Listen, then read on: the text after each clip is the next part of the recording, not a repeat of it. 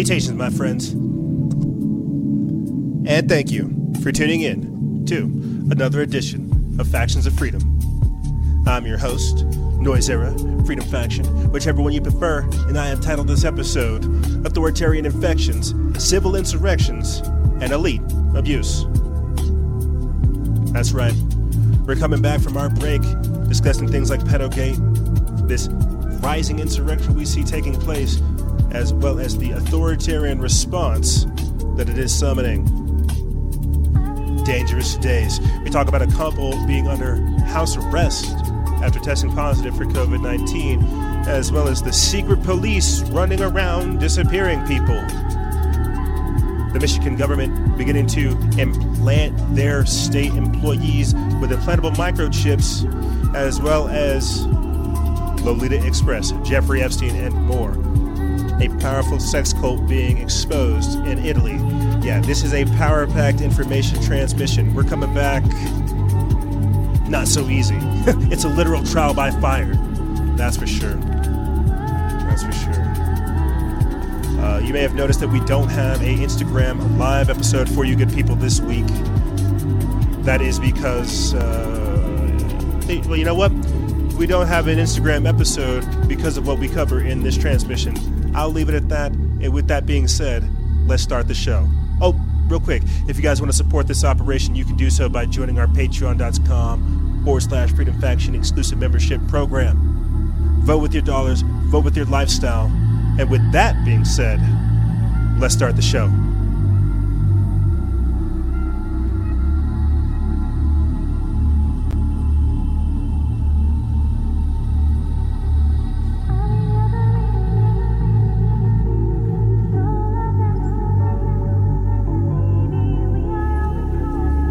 Salutations, my friends.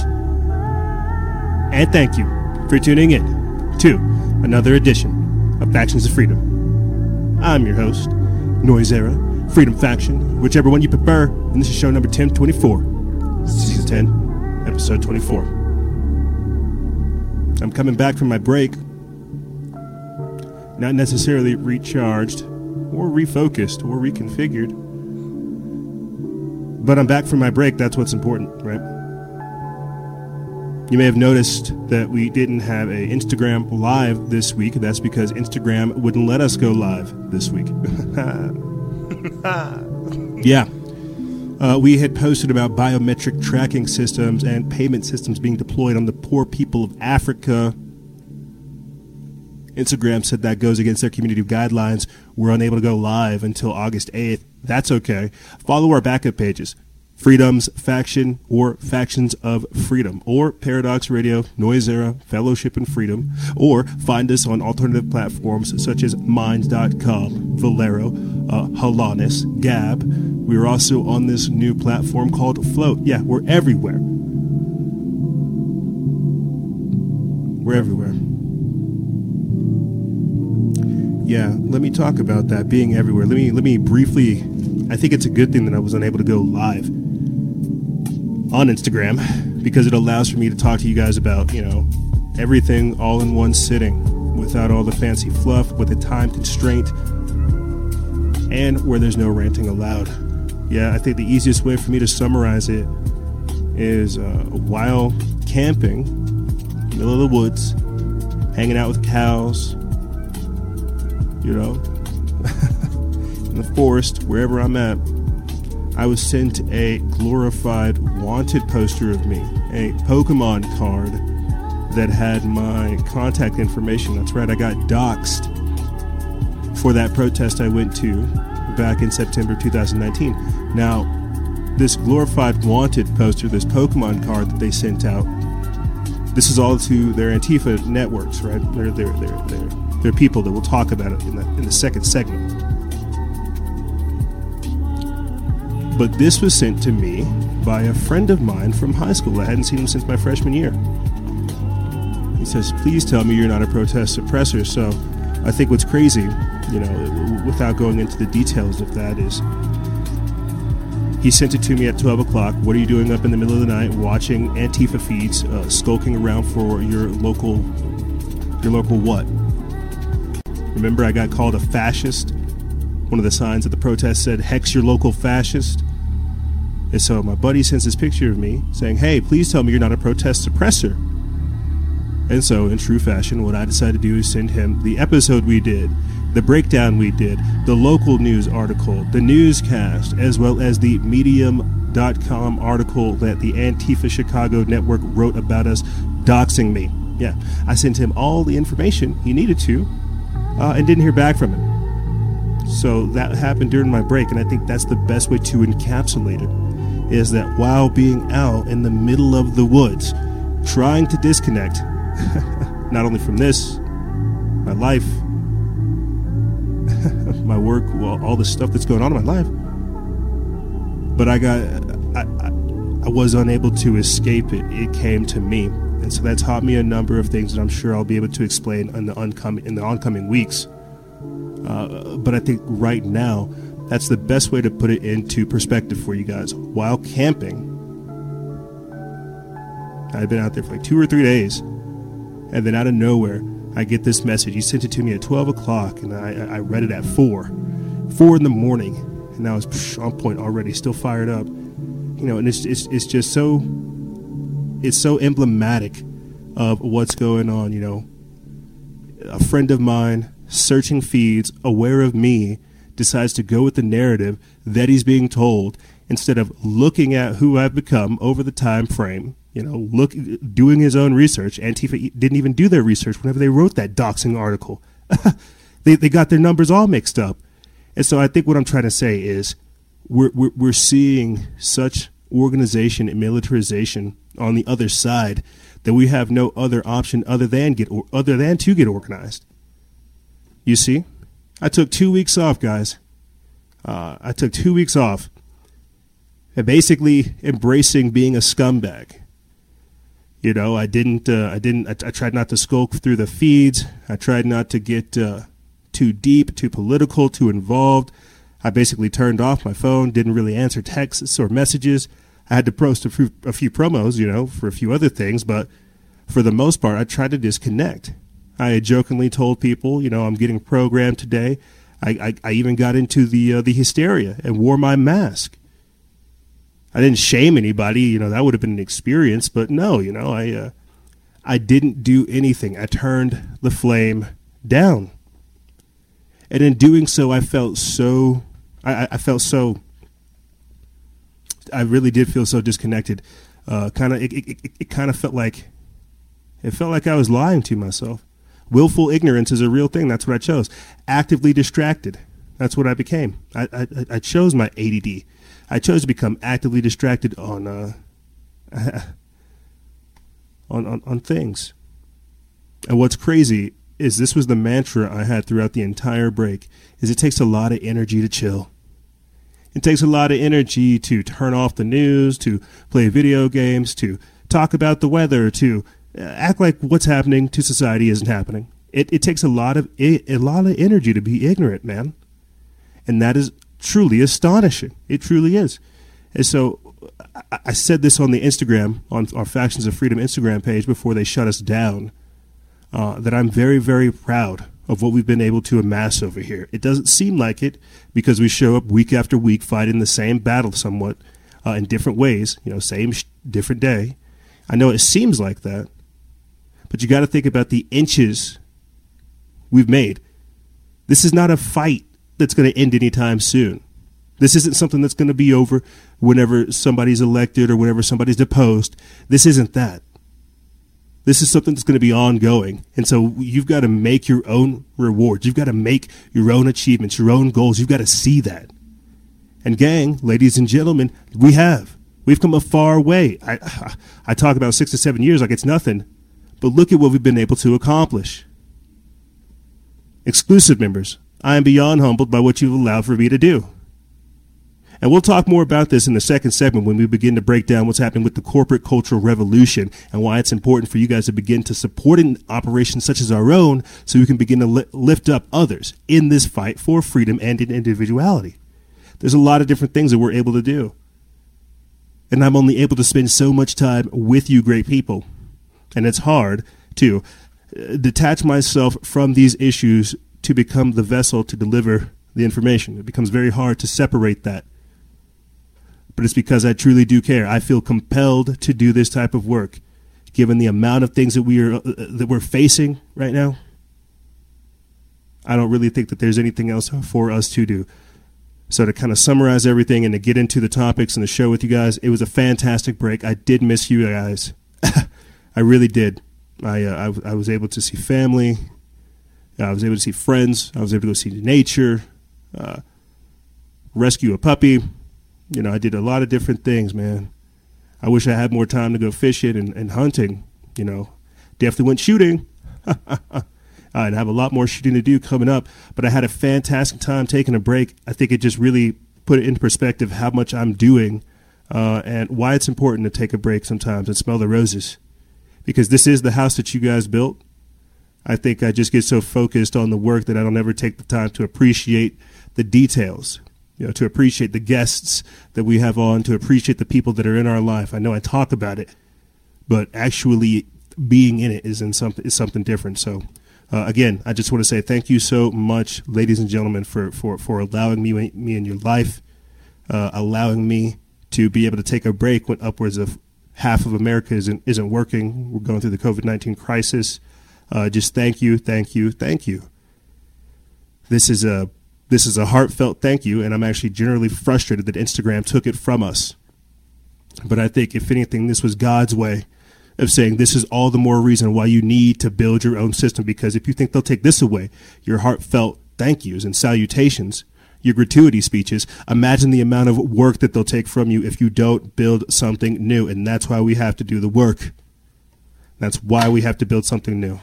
And that's why we don't get breaks, is because it's for everyone else that we're building this.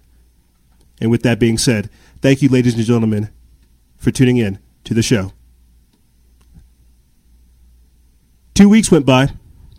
I didn't keep an archive of the information and the things that happened, the things that took place. I didn't want to.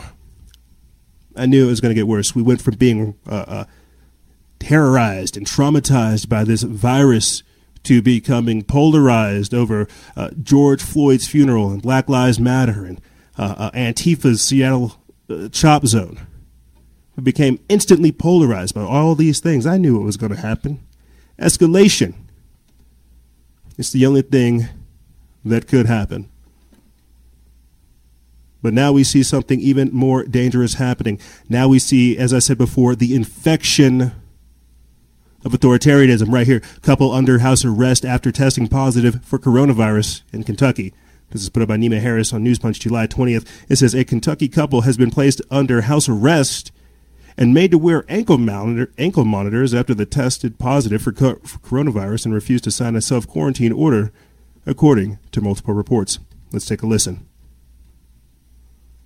They were put on house arrest and forced to wear ankle monitors. They say this happened after they refused to sign self quarantine papers. Now, the woman said she wasn't showing signs, but she got tested for COVID 19 before she visited family.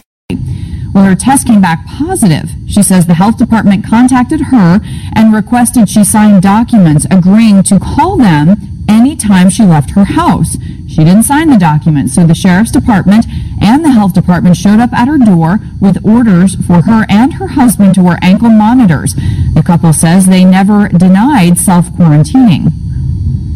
That's exactly what the um, director of the public health department had told the judge that I was refusing to self quarantine because of this. And I'm like, that's not the case at all. I never said that. The woman says she didn't sign the form because she just didn't agree with the wording of the document. She said if she needed to go to the ER or the hospital, she wasn't going to wait for approval. They were put on house. Wasn't going to wait for approval. I do not blame her. Elizabeth and Isaiah Linscott said authorities from the health department and sheriff's office showed up at their home in Radcliff, Kentucky on Thursday because she refused to sign the order. The Mail Online reports that the woman had voluntarily tested for COVID 19 before going to visit her parents out of the state and found she was positive but without symptoms. She was told to sign a self quarantine order that restricted the family to their home unless she first contacted the Hardin, Health, Hardin County Health Department, WTV reported.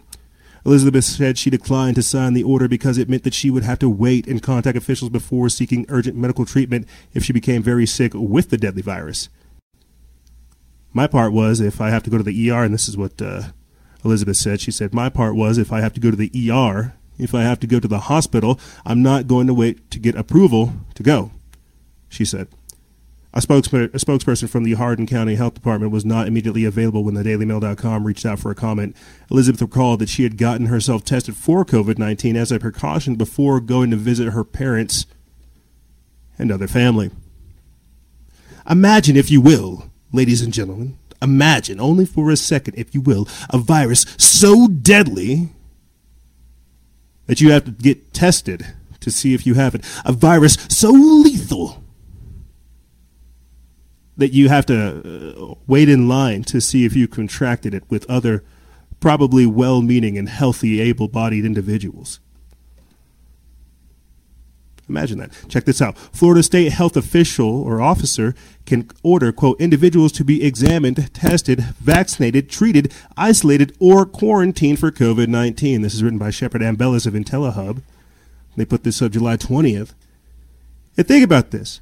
You're asking healthy people to make themselves sick. You're asking healthy people to come into contact with potentially sick people and hoping that those those healthy people don't get sick. But if they do, oh, well, don't worry. You're going to throw them in with the even larger batch of sick people and try to take care of them.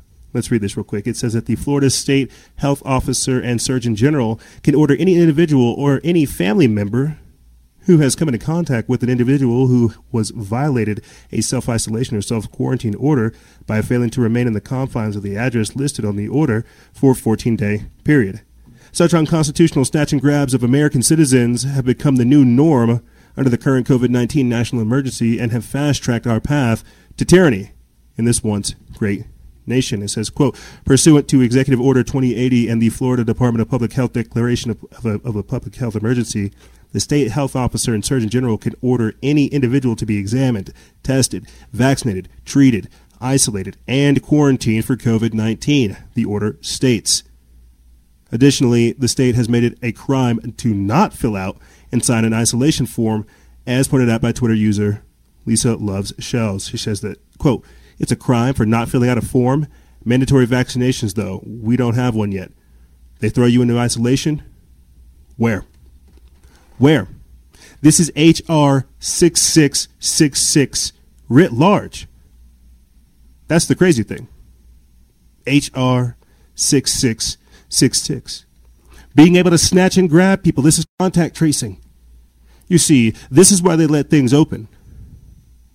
This is why they let us go out there. And now you hear them saying, oh, looks like we're going to have to have more people get sick so we can get herd immunity. What's happening right now is the technocratic takeover of society. There was a, a, a groundbreaking video that happened over the time that we were gone during that break.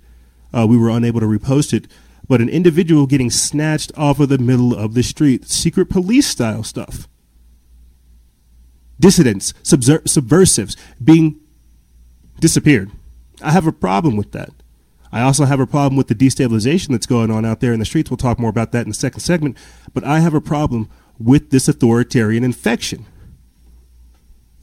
This is dangerous.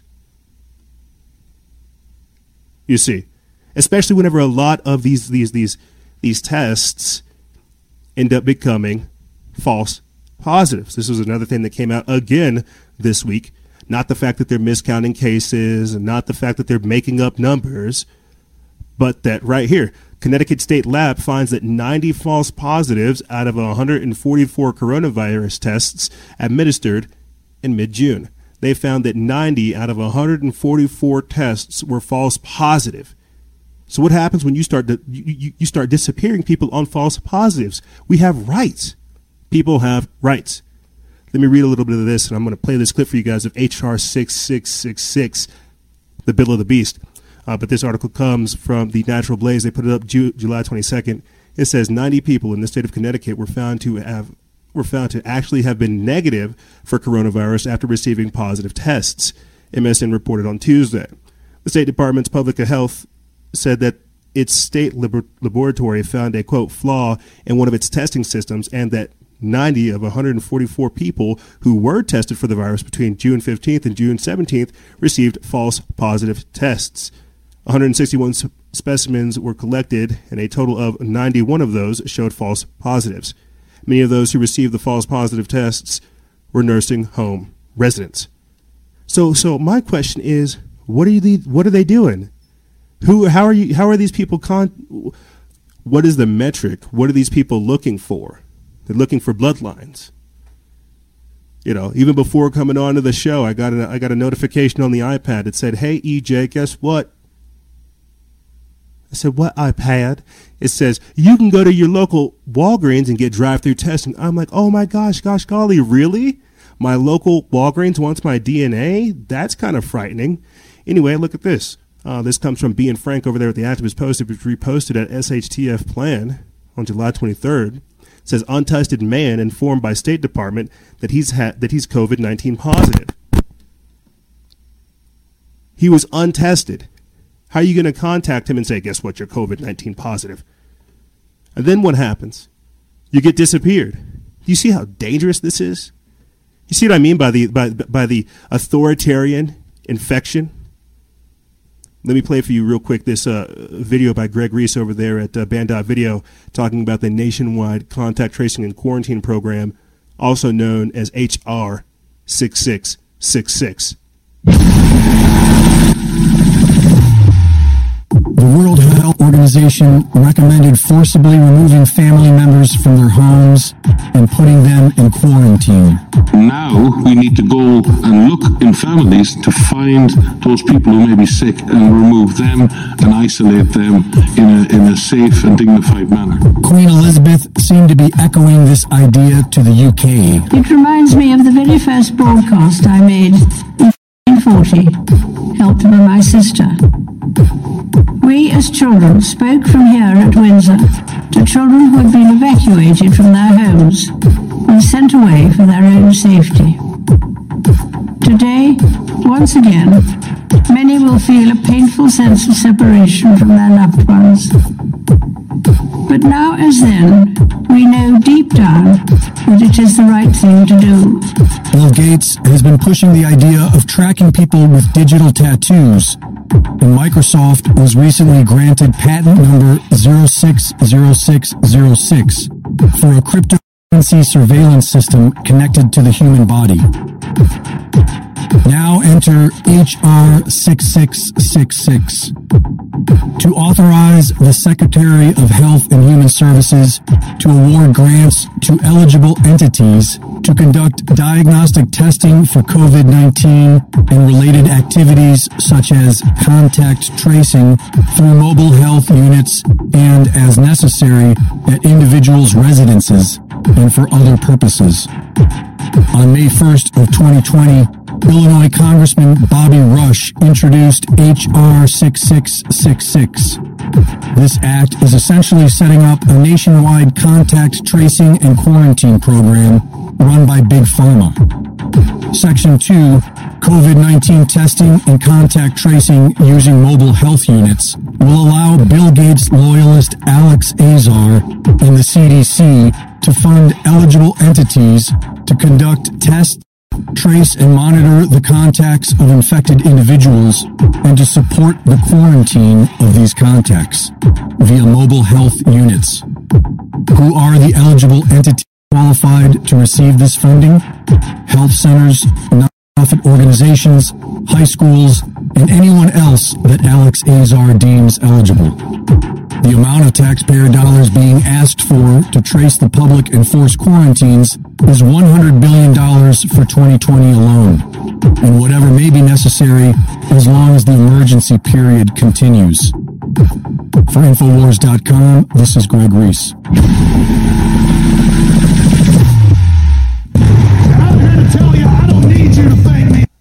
So check that out.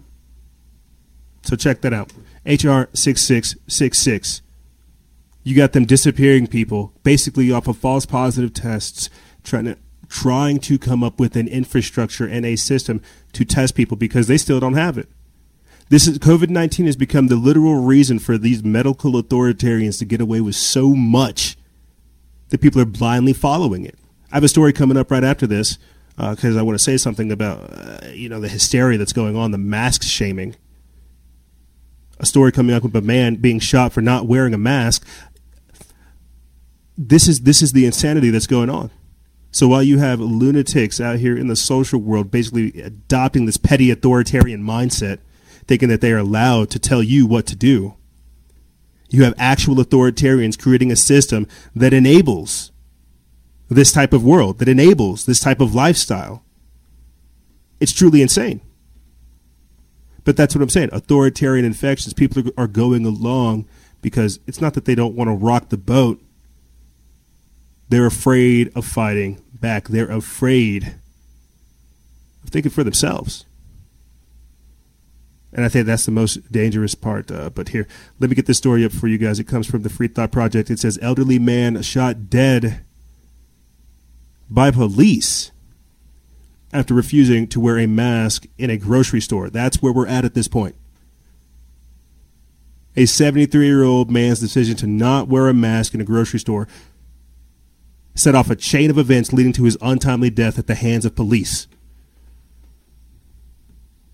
you know, I wanted to talk about my gut check moment of going to the gym and saying, you know what, I'm going to have to cancel my membership or put it on pause because I'm not gonna I'm not gonna wear the, the I'm not gonna do the chicken dance. I'm sorry, but this this encapsulates the the hysteria. This is this is what it's all about. People have people are so lost. People feel like they want to be such a part of something that they've gotten into this. Remember those Snapchat filters a couple years ago, two years ago? All you people trying to look cute wearing filtered masks. I bet you don't feel so cute now. Let me get into this. This is by Matt Agorist over there at the Free Thought Project. They put this up July 20th. It says that the debate over the face masks during the COVID 19 pandemic has torn friendships apart, pitted family members against each other, and even led to an innocent bus driver being beaten to death in France by a group of thugs who became angry when he said that it was the law that they put on their masks. Now, a 73 year old man has been killed after an incident sparked from a mask dispute. This time, it was the mask refuser on the end of the violence. According to police, they were called out uh, to the Value Mart in Minden, Ontario, just after 8 a.m. last Wednesday because an elderly man wanted to shop without wearing his mask. It is unclear at this point whether or not the man had a medical condition which prevented him from wearing a mask. What is clear, however, is that his choice not to wear one would set off a chain of events leading to his untimely death at the hands of police. Quote, when I got here, everyone was talking about it. Tiana Francis, a worker at the Value Mart in Minden, said, quote, My coworkers were a little bit shaken up. Yes. Quote, I guess he just got angry and didn't want to. We couldn't really deal with that ourselves because it's really against the rules, so we had to call the police and everything, Francis said. Police say that after the store employees confronted the man for not wearing a mask, he allegedly assaulted one of the employees before driving away. According to police, officers tried to stop the suspect's car, but they refrained, quote, in the interest of public safety before doing a follow up investigation, Sergeant Jason Foles said. A CBC report, or as CBC reports, Ontario's Special Investigations Unit said the man drove away and an officer saw the car and started following it for a short while. Based on the license plate, officers made their way to a home in Indian Point Road, the SIU said. When the two police officers arrived at the man's home, an interaction unfolded, and the two officers opened fire on the 73 year old man, according to authorities. The man was shot three hours after he refused to wear a mask, and he was dead. And as one commenter says right here, KK Dolls says that the death certificate will probably read COVID 19. This is the upside down world that we're in where logic and truth and reason have been thrown right out of the window. This is insanity. I mean, you would think with all this defund the police stuff, this this cop would maybe maybe have made a better decision to do so. But again, this is the upside down world we live in. I wish I could say I'm surprised, but again, it doesn't make sense you know, the same way that I'm able to read to you guys right now, you know, that 90 out of 144 false positive COVID 19 tests are getting people uh, disappeared. is the same way that in Canada, more of this lunacy is happening right here. A father who believes that COVID 19 is a scam demic has lost custody of his child. This is put up by Signs of the Time on July 20th. And I think you know where this is going to go. Not that pedophiles aren't going to be exposed. We'll talk about that in the third segment. Not that there aren't illegal Im- or, or, or immigrant children coming here. No, the system still needs more children. Let's get into this. It says watching people fight against having to wear masks or otherwise abide by legitimate public health guidelines, and you have to wonder about their poor children. Who's protecting this from this insanity? Well, at least Ontario's family court is taking a dim view of separated parents who aren't acting in the best interest of their kids. In the latest case, a Toronto mother has won interim sole custody of her child and $16,500 in legal costs after a judge issued a scathing ruling against the father for dismissing COVID 19 as a scam demic. Quote, I am concerned about the respondent's refusal to take seriously the advice and guidance of experts, and particularly medical experts, when making decisions, noted Ontario Superior Court Justice Jasmine Akbarali in a ruling last week. Quote, during a pandemic that the respondent refuses to acknowledge is anything more than a scam demic, it is in the child's best interest that the decisions about their health, schooling, and extracurricular activities be made by the parent who accepts the public health concerns presented by the pandemic. The identities of the people of the the identities of the parents and the child are covered by a court-imposed publication ban. While admitting he's a loving father, the mother went to court after becoming concerned her ex was endangering their child and other family members by attending large rallies protesting government measures taken around the COVID 19 pandemic. So, because you're protesting, your significant other could say he is endangering my child's life. He thinks this COVID 19 thing is a scam demic. Gotcha. Gotcha right there. This is just so crazy to me, you know, because this is this is creating the narrative for uh, mandatory vaccinations. I think everybody can see it the, the the the the wily nature of all of this is definitely creating the landscape for us to have that discussion over mandatory vaccinations and more. I think people can gradually see the splitting of society that's taking place. You see.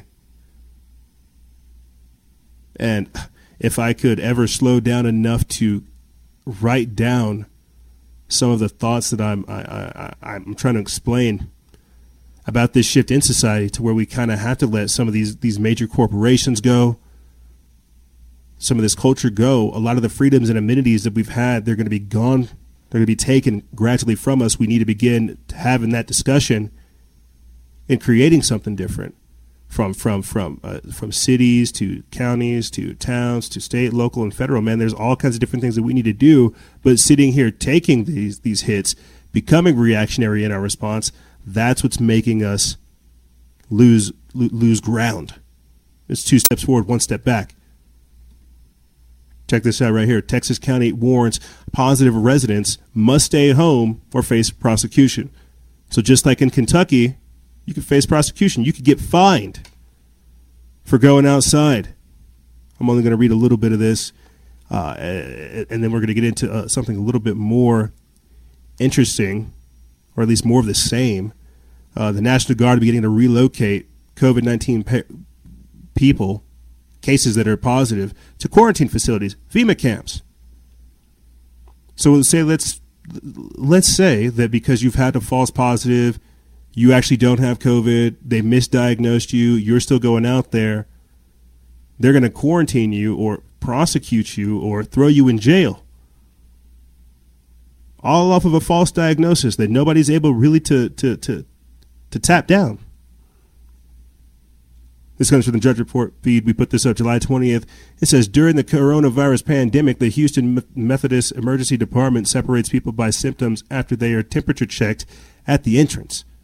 The COVID 19 surge in rural Texas has escalated into a deepening public health crisis for Hidalgo County where officials issued an order Sunday requiring those who test positive for the virus to not leave home for 14 days under the threat of criminal prosecution. On Sunday evening, Hidalgo County officials addressed the public in a Facebook Live event, asking the public to please heed the warning.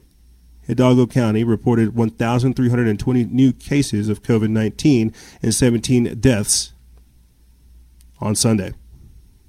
So we're having that come back. They're bringing back COVID 19. Because again, COVID 19 has been used as the pretext to, to, to create such an authoritarian power grab that I don't really think people know what to do. We're having to have these conversations on alternative platforms because we're censored on mainstream platforms now. We're having to actually dig into law books and figure out what, what, what, what our rights are. Are these mandates? Are, do we have to do we have to abide by these things? We are aggressively being uh, thrown into the wood chipper trying to figure out what our rights are. Check this out. Traveling to New York expect to have a papers, please encounter with coronavirus contact tracers. That's right. They want to, they, they, they, this is a part of that new normal where they want you to realize that you're being tracked, you're being traced, you're being monitored, you're being followed, you're being judged 24 7. All under the guise of medical health care of humanitarianism. They care for you. Can't you feel uh, mommy media and daddy government? Can't you feel Big Brother trying to love you?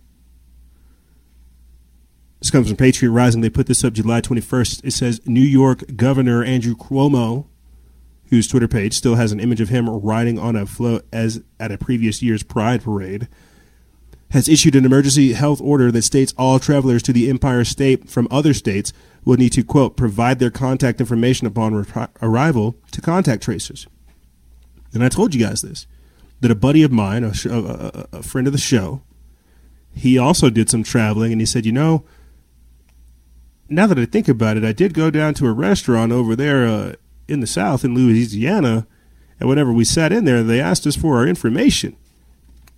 And I thought, wow, that's kind of strange. And then I had to go get the uh, the car one of my cars serviced the other day. And thank God I did it all online because if I had actually gone in there and ordered their services there and talked with the guy there, he said, "Hey, we would have had to contact Tracy, bud. If, if if you wanted to use the if you wanted to use the bathroom, if you wanted to have water, if you wanted to walk around our facilities, if you if you and did what you did here, we would have had to contact trace you and get your information. But because this was all done over line, online, we kind of anticipated you. And so here I am thinking, what what the heck's going on? Did I get contact trace? Did I get cleared? I haven't gotten a knock at the door yet, thank God. But how is this going to work? Let's get let's get back into this article. Um, it says that uh, in, alleged, in an alleged effort to stymie the spread of the Wuhan coronavirus, COVID 19, Cuomo is ordering that all out of state travelers, quote, from designated high COVID states must comply with high demand or else, quote, receive a summons with a $2,000 fine. Quote, we're serious about enforcing quarantine, Cuomo concluded, apparently deaf to the tone of his authoritarian decree. As is being reported, New York City saw its first 24 hour period with no new cases of the COVID 19 virus the other day, uh, which would seem to imply that now is the time to end the lockdowns. But this is not what is happening, thanks to Cuomo. Instead of reopening the city and getting its economy going once again, Cuomo is instead pushing for more quarantines and more lockdowns, deterring travelers from coming to the city under the threat that they will be told, quote, papers please, before being allowed to answer. Keep in mind that the same day Cuomo made this announcement is when the New York City mayor's office tweeted that no new no new Wuhan coronavirus cases had been detected in the 24 hours prior. Mayor Bill de Blasio even gave a press conference announcing the good news.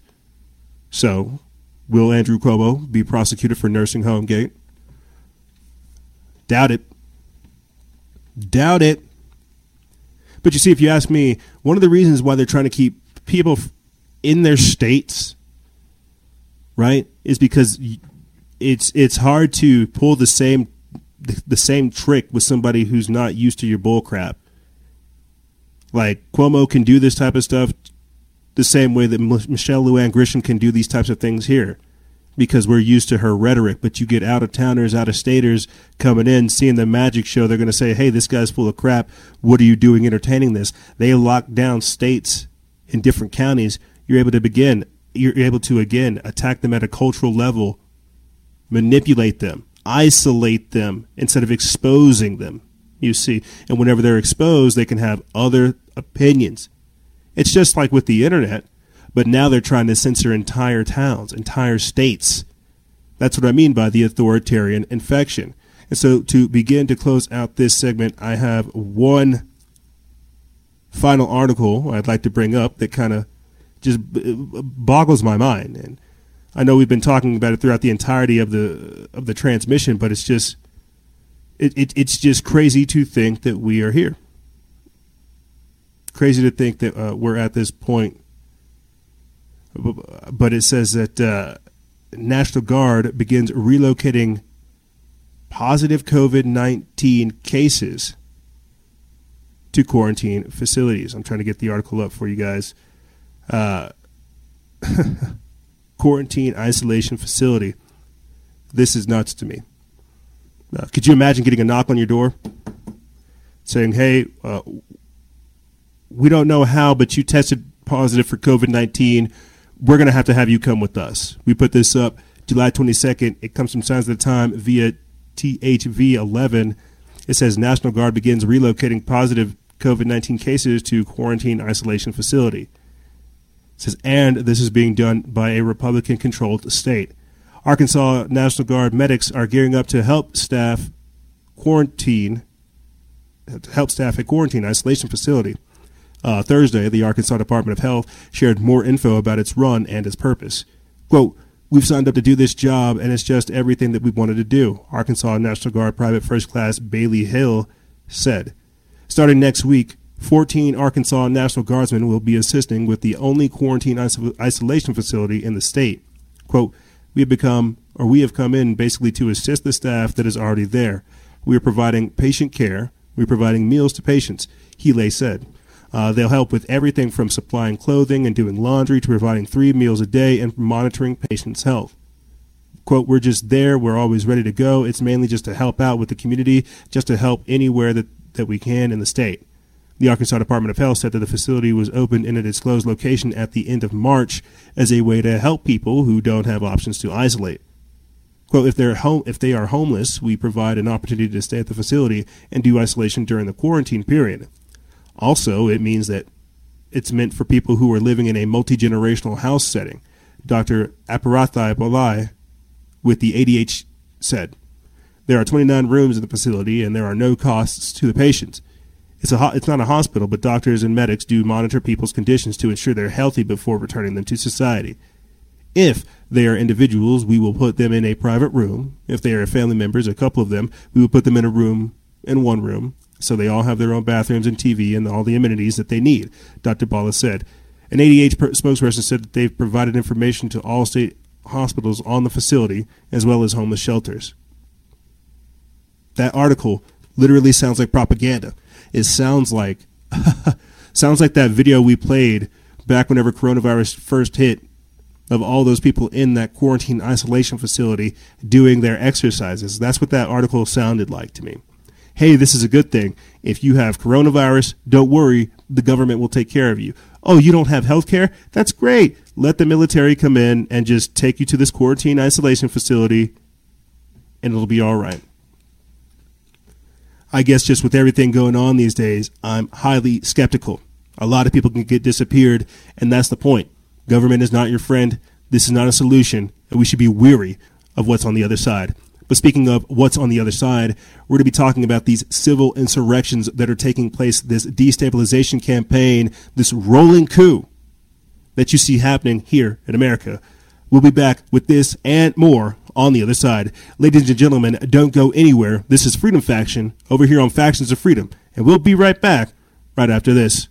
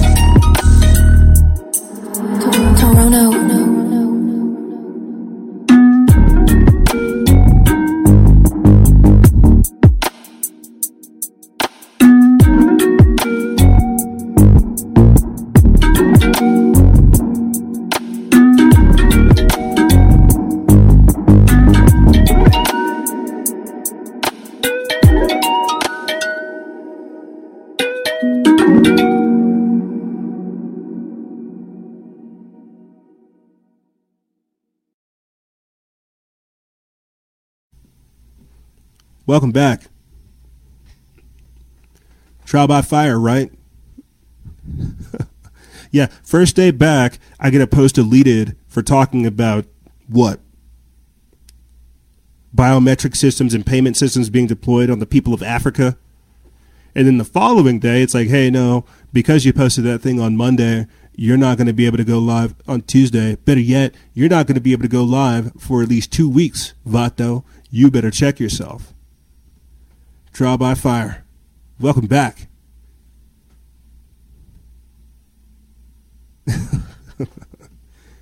you know, um, there is there's there's there's obviously a lot of stuff for us to do and a lot of stuff for us to cover. You know, but um, we're, never going to get it all done. So embrace that and realize there's so much work to get done. You make your own achievements. You got to count your own losses and, and, and, and check your own wins, and you'll you'll be all right. Trial by fire. Welcome back. We're going to be talking about the destabilization that's taking place nationwide. Better yet, worldwide.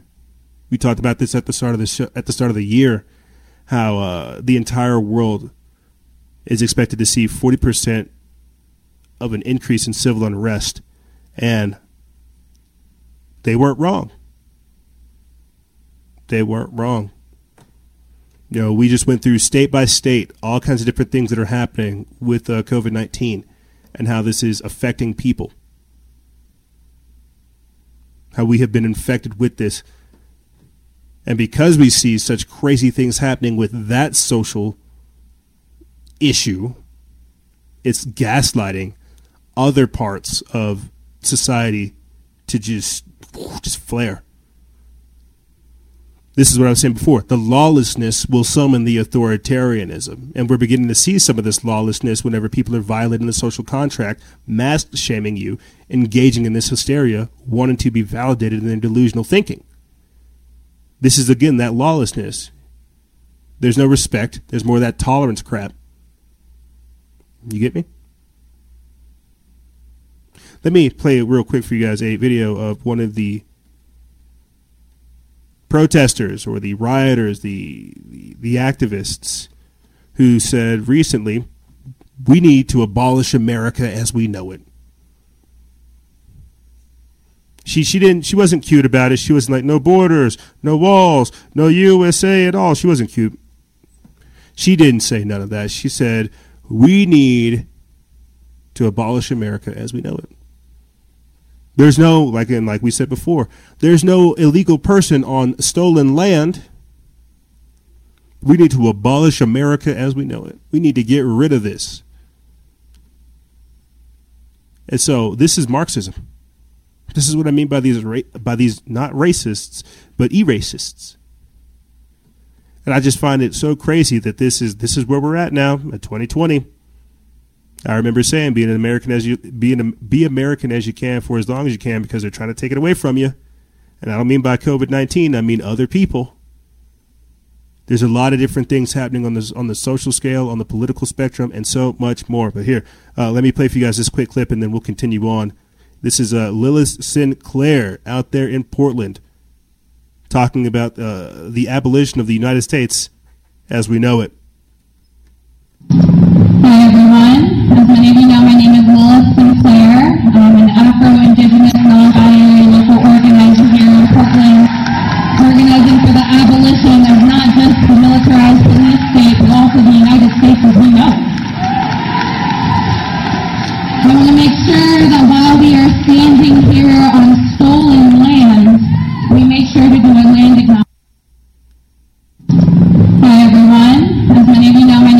What's so crazy is just all those like all those labels. organizer here in Portland, organizing for the abolition of not just the militarized police state, but also the United States as we know.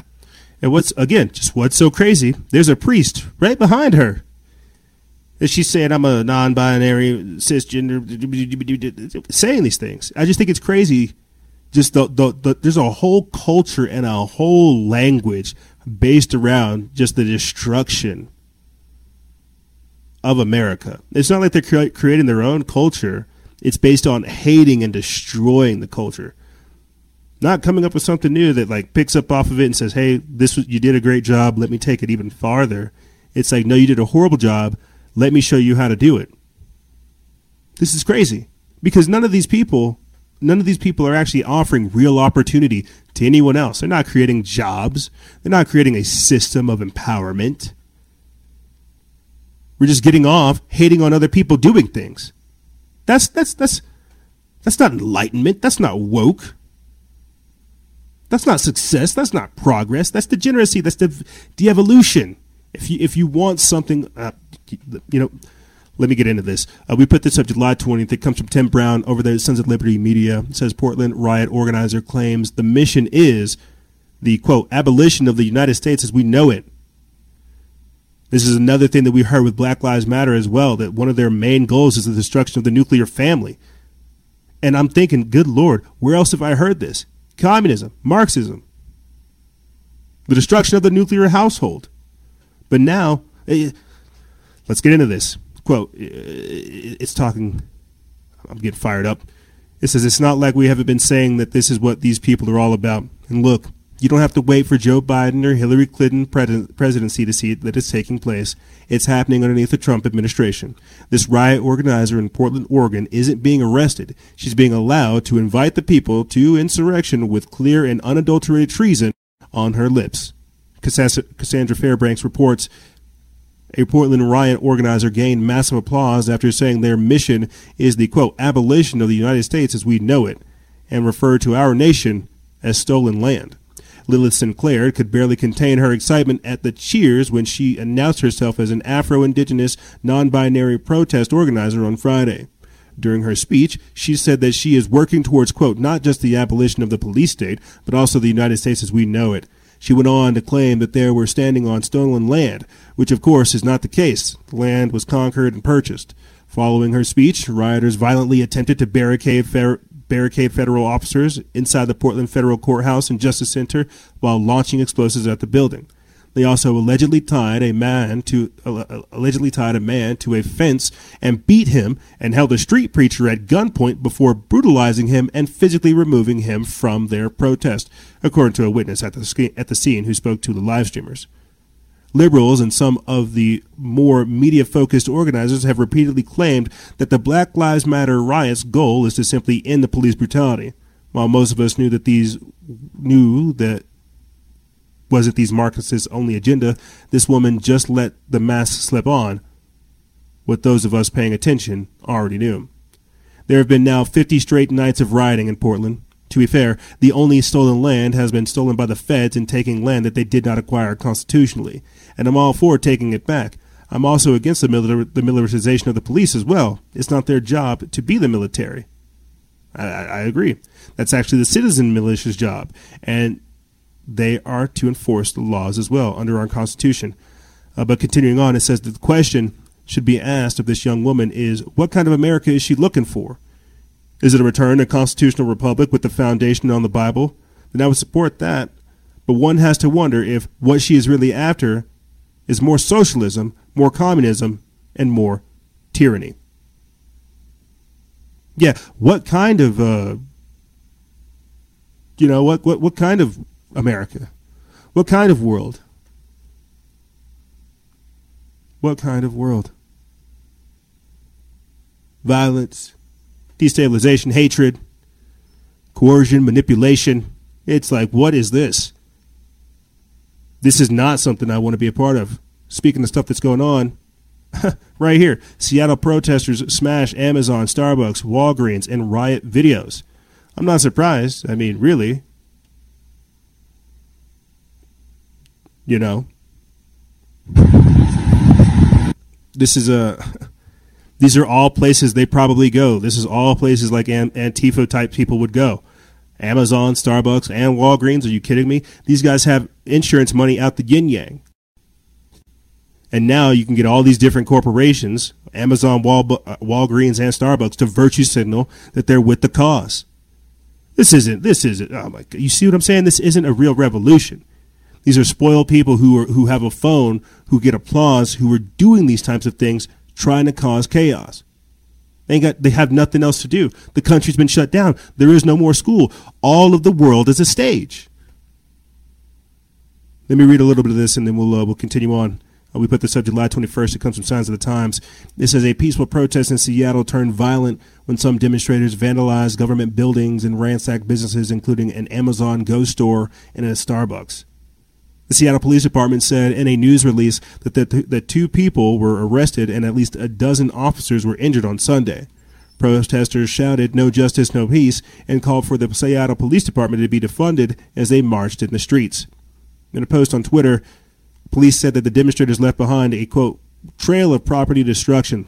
They added, quote, these are criminal acts, not peaceful protests. In a press release, the police department said that the protests had started peacefully in Westlake Park in downtown Seattle at 10:30 a.m. But around three hours later, a second group showed up carrying baseball bats and started marching south on Fifth Avenue. Police reported broken windows, vandalized buildings, and looted businesses on the protesters' march route.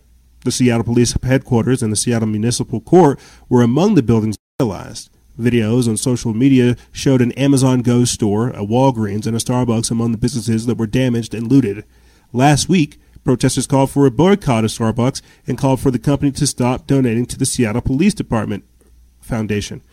Uh, police added that it, quote, appeared to be a very concerted effort at property damage of certain businesses and government facilities because that's what you want. Follow the money. Follow the money. Who's allowing for this to take place? You see, that's what I mean by this corporate, global, communist revolution that's taking place. And because we're seeing this again, rolling coup, this ongoing destabilization, you have this right here. Bam. Trump announces the DOJ will, quote, surge federal law enforcement to Chicago as well as Albuquerque. Says President Trump announced on Wednesday a surge of federal law enforcement into Chicago, Illinois, and Albuquerque, New Mexico, as part of efforts to combat a recent wave of violent crime in those cities and restore public safety. I'm out here in Albuquerque. We're not that violent. I don't think we're as violent as Chicago, at least. But here, let's take a listen and then we'll continue on. The citizens of Chicago are citizens of America, and they have the same right as every other American to live in safety, dignity, and peace. No mother should ever have to cradle her dead child in her arms simply because politicians refuse to do what is necessary to secure their neighborhood and to secure their city. Every American, no matter their income, their race, or their zip code, should be able to walk their city streets free from violence and free from fear. For this reason, today I am announcing that the Department of Justice will immediately surge federal law enforcement to the city of Chicago. The FBI, ATF, DEA, U.S. Marshal Service, and Homeland Security will together be sending hundreds of skilled law enforcement officers to Chicago to help drive down violent crime and murderers and violent criminals are breaking a wide range of federal laws. We have that. It's as wide as it can be. We will find them, arrest them, and prosecute them. They will be in jail for many years to come. And we will work with local police to identify violations of state and local laws to help ensure that offenders are caught and jailed for their crimes. Hmm. So, because of, again, the ongoing destabilization that's taking place, federal law enforcement officers are being deployed to, to major cities. Says the announcement presents an expansion of, of, the, of a Justice Department program Operation Legend to stem the spike in violent crimes across the country. Operation Legend, named after a four year old Legend Taliaferro, who was shot and killed while sleeping in his home, was first launched in Kansas City, Missouri, as part of Trump's promise to assist cities that have been hit by a recent string of violence, the Justice Department said. Trump said that hundreds of law enforcement officers from the FBI, the U.S. Marshal Service, Drug Enforcement uh, Administration, the ATF, and more will be sent to cities in an effort to drive down crime, in particular gun violence. Hundreds of federal agents have already been sent to Kansas City to address violent crime after Taliaferro's death. Chicago is, facing, is currently facing a significant increase in violent crime, with at least 414 people murdered this year. Wow, which is about 51% increase compared to the same time last year. Jeez.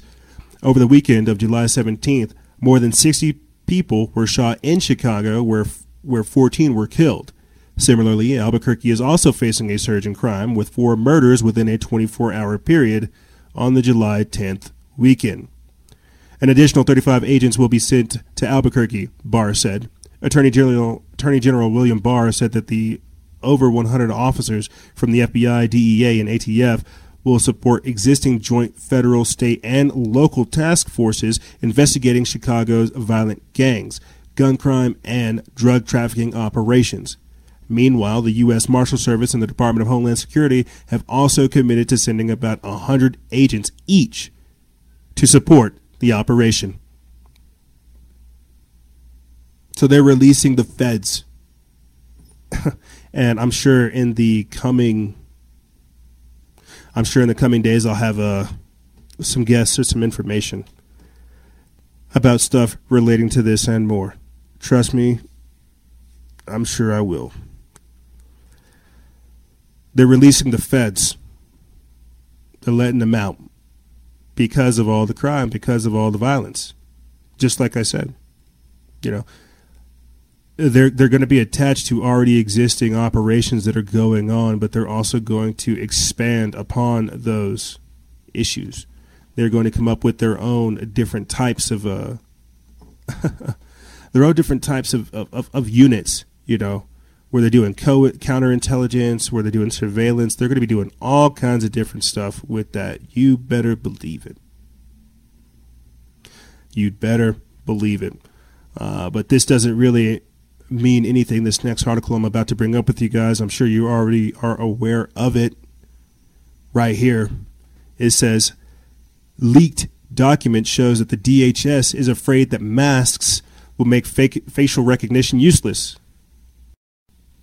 Yeah, some people have been saying that the masks are so that they can identify your eyes with the COVID nineteen surveillance technology, but now you have this uh, this DHS document saying that the masks will make it useless. I doubt that. I have. I feel like it's the exact opposite. Uh, but let me read a little bit of this. It comes from John Vibes. I put this up July 20th over there at the Minds Unleashed.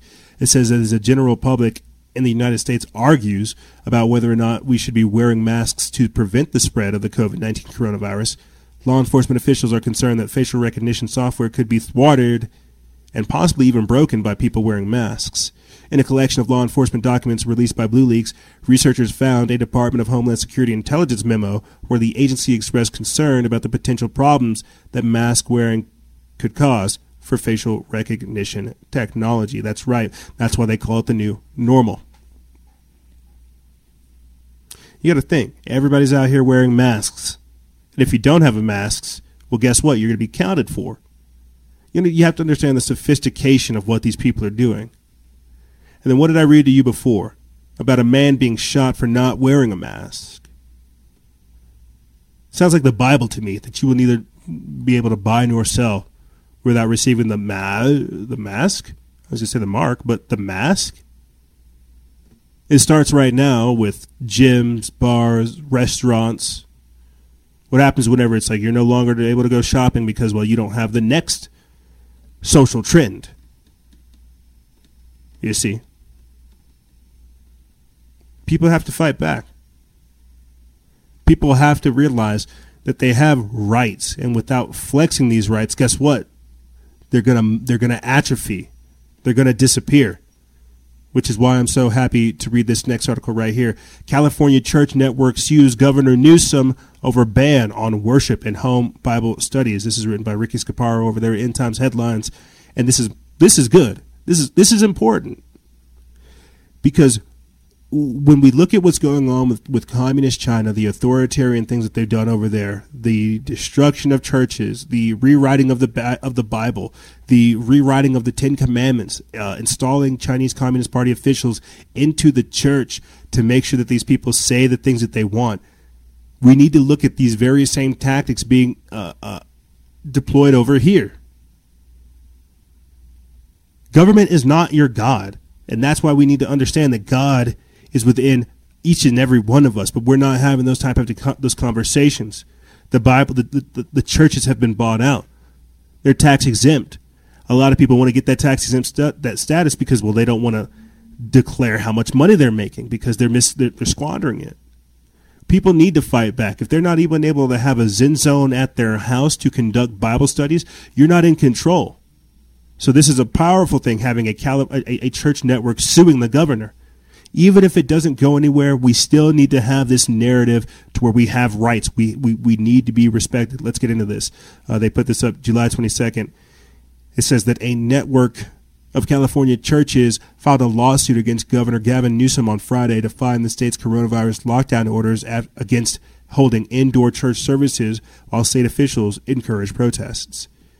Ché Ahn, the leader pastor of Harvest Rock Church, addressed the Democrat governor in his message Sunday at the Pasadena location, CBS LA reported.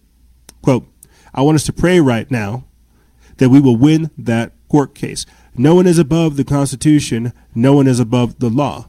Ahn told his congregation, quote, As a pastor, I believe we've been essential for 2,000 years. Liberty Counsel is representing Harvest International Ministry, which also has churches in Corona, Irvine, and is connected to thousands of ministries around the world. Quote, I just feel the hypocrisy of encouraging protests. We are all here, or we're all for that, but let's just be consistent, Ahn said. Quote, Newsom encourages tens of thousands of people to gather for mass protests. He bans all in person worship and home Bible studies and fellowships. He also decided to keep his uh, wine, his wine country, or uh, his, his, uh, his winery open during the lockdown. Such, such repression is well known in despotic governments, and it is shocking that even home fellowship is banned in America. Matt Staver, founder and chairman of Liberty Counsel, said in a statement on the lawsuit Quote, this outrage will not stand. Ahn's congregations are the latest to join the battle between Newsom and houses of worship over coronavirus restrictions. Uh, then it goes on to talk about the different churches that are involved and what they're doing to fight back. Because this is what happens when you have people that go along to get along, that don't want to rock the boat. When people say, oh, it'll never happen here. Oh, it'll never happen to me. Oh, someone else will come and fix this. Oh, it's just a hoax. Oh, it's just a game. You can keep playing it like it's a game. You can do that if you want. But all you're going to do is invite in the devil. All you're going to do is invite in problems. And let's speak on this real quick. I'm not going to read this in its entirety. I think everybody understands where it goes from there. Let's speak on this. Government has essentially told you that church worship is illegal. It's been condemned. It's not essential. Don't you go to church. You better not read that Bible. And then on the flip side, they they I'm, I'm going to read this article headline. On the flip side, they've begun to enact the very same thing that the Bible tells you to watch out for. Right here, House passes bill to voluntarily begin placing human implantable microchips into the bodies of all state government employees. This is written by Eddie Levine over there at World Truth TV. They put this up July 22nd. So think about this. They shut the country down, put half of America out of work, say, hey, guess what? You can start working again if you become a contact tracer. And then out of nowhere, they decide to just kind of slide this through. Hey, yeah, you can work with us, but we're going to track you.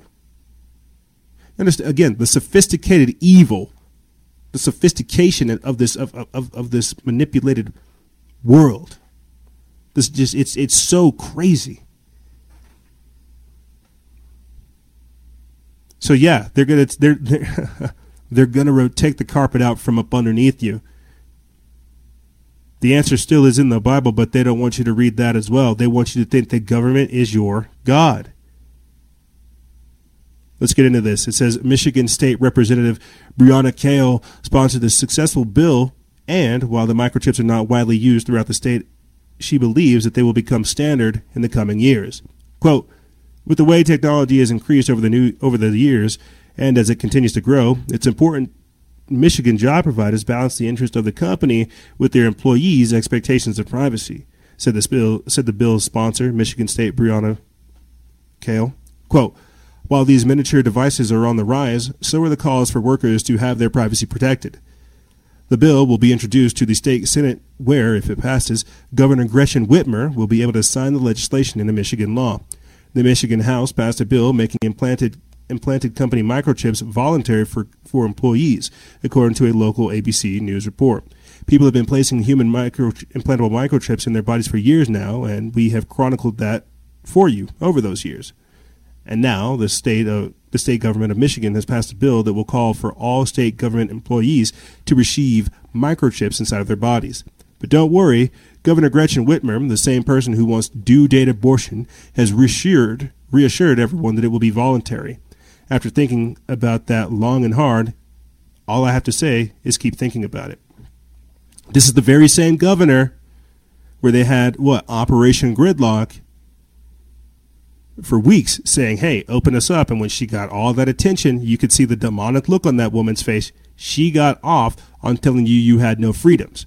So saying that, yes, implantable microchips will be voluntary, you've got to understand how these people get off on trying to take your rights, on trying to rob you of your freedom, of taking your peace from you.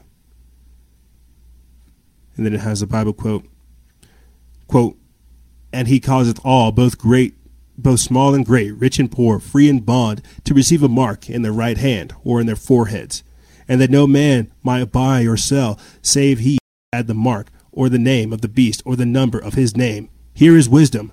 Quote, Let him that hath understanding count the number of the beast, for it is the number of a man, and his number is six hundred score and six. Revelation chapter 13, verses 16 through 18. Is this really where we are? Is this actually where things stand? Americans receiving microchips from the government? Yep, that is exactly where we are. We told you that this was coming. Welcome to the first wave of voluntary microchip implantations. The second wave will be less voluntary, and the third wave will be under the Antichrist himself. And Governor Newsom doesn't want you to go to church. Governor Newsom doesn't want you to be aware of what's going on. Governor Newsom wants to put you in a noose, son. Think about this real quick. Bro, my friends, ladies and gentlemen, think about this. Epstein was strangled, right? That's what they say. Oh, Epstein, breathe. Breathe, Epstein, breathe. He was strangled, right? George Floyd, he was what? Choked to death they started saying, What? I can't breathe. And then they tried to shove that mask on your mouth. You see the symbolic interpretations here. You see the symbolic similarities here. They're trying to strangle the life out of us, they're trying to kill us. Yeah, Governor Newsom's trying to put you in a noose, son, because he doesn't want you to understand what's going on. He doesn't want you to look for the answers. He wants to terrify you into submission. That's how these people work. Speaking of symbols, symbolic similarities, look at this Christ statue beheaded, churches torched and vandalized with satanic symbols across the U.S. and the world. I told you this was going to happen. Whenever you have, what was his name? Shaun King, that guy, right? The dude that's supposed to be black. Whenever you have Shaun King over here saying, yeah, tear down statues of white Jesus, get rid of the Virgin Mary, everything that represents European culture, I knew this was going to happen. And I couldn't help but think about us covering ISIS destroying destroying statues because it's the same thing. They're toppling statues, and we said this as well. After these statues, your gods are next. These aren't these these this is this is cultural Marxism. This is what I mean by these eracists. That's what I mean by these worshippers of the nothingness. They they they can't stand the fact that you hold something so dear they have to destroy it. Let me get into this. This comes from Ricky Scaparo. They put this up July 22nd from the End Times headlines. And it says, as the quote, cancel culture crowd continues to rampage across the U.S. and around the world, tearing down statues of historical figures, they have now apparently targeted statues of de- depicting Jesus Christ and the Virgin Mary, as well as burning church buildings and vandalizing places of worship with satanic symbols. In recent days, several Catholic churches have been vandalized by unknown perpetrators who left behind no motivations for the attacks. The pastor of St. Joseph Church in New Haven, Connecticut, found a satanic pentagram and an anarchist symbol painted in pink paint on the front doors of the church building, according to the New Haven Register. Archdiocese of the Hartford officials posted news of vandalism on their Facebook page, writing, quote, This follows an apparent trend of desecrating Catholic spaces throughout the nation, as, as evidenced by incidents in Chattanooga, Queens, Boston, Sacramento, and Ocala. The underlying motive of these sacrilegious attacks is clear to intimidate and instill fear in the hearts of those who want to worship Christ. Therefore, we remain unafraid and resolve in our faith, and we will pray for the conversion of those hearts of those who wish to terrorize us, it said. Today, even in the midst of anti Christian sentiment and actions, however, we do not answer hate with hate, it said. Quote, to the contrary, these attacks make our love and unity stronger and our prayers even more steadfast. As CBN reported over the weekend, a statue of Jesus was found decapitated at a Catholic church in South Florida. Eddie Vidalvo de Saliva, ooh, Eddie Vidal, Eddie, Eddie Vidalvo de Saliva, a deacon at the Good Shepherd Catholic Church in West Kendall, told WPLG-TV he found the statue earlier this week, apparently ripped from its pedestal. De, Saliva pointed out that the Catholic congregations all around the U.S. have been facing vandalism and arson in the recent days. Quote, We have seen this happening all over the country, the deacon said. The Archdiocese of Miami told WPLG TV that it would like the ordeal to be investigated as a hate crime, calling it another attack on the Catholic Church. Now, I'll be the first to point out that the Catholic Church is sketchy with, with the pedophilia that's going on with their uh, uh, Pope Francis and so much more. But what's happening now is we're moving away from this discussion about rights, about morals, about standards, about respect, about the social contract, and we're breaking it. We want we we we see people breaking the, the social contract for views, for attention, getting again hysterical, getting carried away, getting crazy. They don't have anything else to do whenever we have spent basically this entire year breaking down the nihilism, the apathy, the the the the the, the, the anxiety, the suicide spirit, all of this stuff, you have to understand what it would manifest itself as. It's like whenever we have our paranormal episodes and we talk about people meditating and then they, they, they talk about the spirits that come in, being a light in the dark of the night. The only thing that's happening right now is the dark is having its moment, being brought to the surface, is being exposed. So all of that's coming out. People are lashing out. Crazy thing is, is I don't think people thought it was this bad. And what's even more wild is it's going to get worse. We're just now seeing the first wave of some of this. People feel gr- gaslit, green lighted to go carry these things out. So they're going to do so. We've talked about this with, with, with the transhuman nonsense and so much more about how people have to make their, their, their external world resemble their internal reality. And these people are sick in the brain. They're not happy. They're discontent. They're driven by that malaise, as mentioned in the, Z- in the Zebellian documents. You've got to understand how they have weaponized a lot of this. Uh, they've weaponized the suicide spirit. You have people who want to take everything from you because they have nothing. They have been they they they bought so deeply into the lie that the very notion of the truth that they were fooled and that they have to build something terrifies them. So rather than rectifying this truth, rectifying their lie, they double down and they're committed to it and they're down to take us down with them. But I tell you what, I'm not down with that. They can go there by themselves. But here's what's going to happen, ladies and gentlemen. We're going to take a quick break. And when we come back, we're going to be talking about the pedophilic elite abuse that's going on. Uh, Maxwell, the Lolita Express nonsense, uh, and police busting an Italian sex cult that had been operating for 30 years. yeah. So all this stuff is going on. Corruption within governments being exposed. So many things are happening. This this this massive shift and nobody's talking about the core of it all. Because, yes, black lives do matter. Yeah, we do need to demilitarize the police, for sure. But we also need to get to the core of this corruption. Why are people like this? Why do we have such a, a, a, degenerate system that enables this type of world? instead of one that empowers the individual to make better decisions. We're going to be taking a quick break, and when we come back, we're going to be talking about Pedogate, Pizzagate, Spirit Cooking, and more on the other side. Ladies and gentlemen, don't go anywhere. This is Freedom Faction over here on Factions of Freedom, and we'll be right back right after this.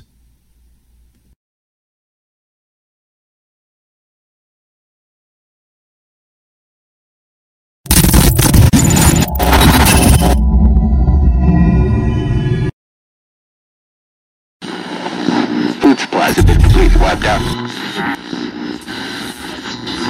We have our evacuation of all counties. I report complete devastation. We have a giant squall, cloud,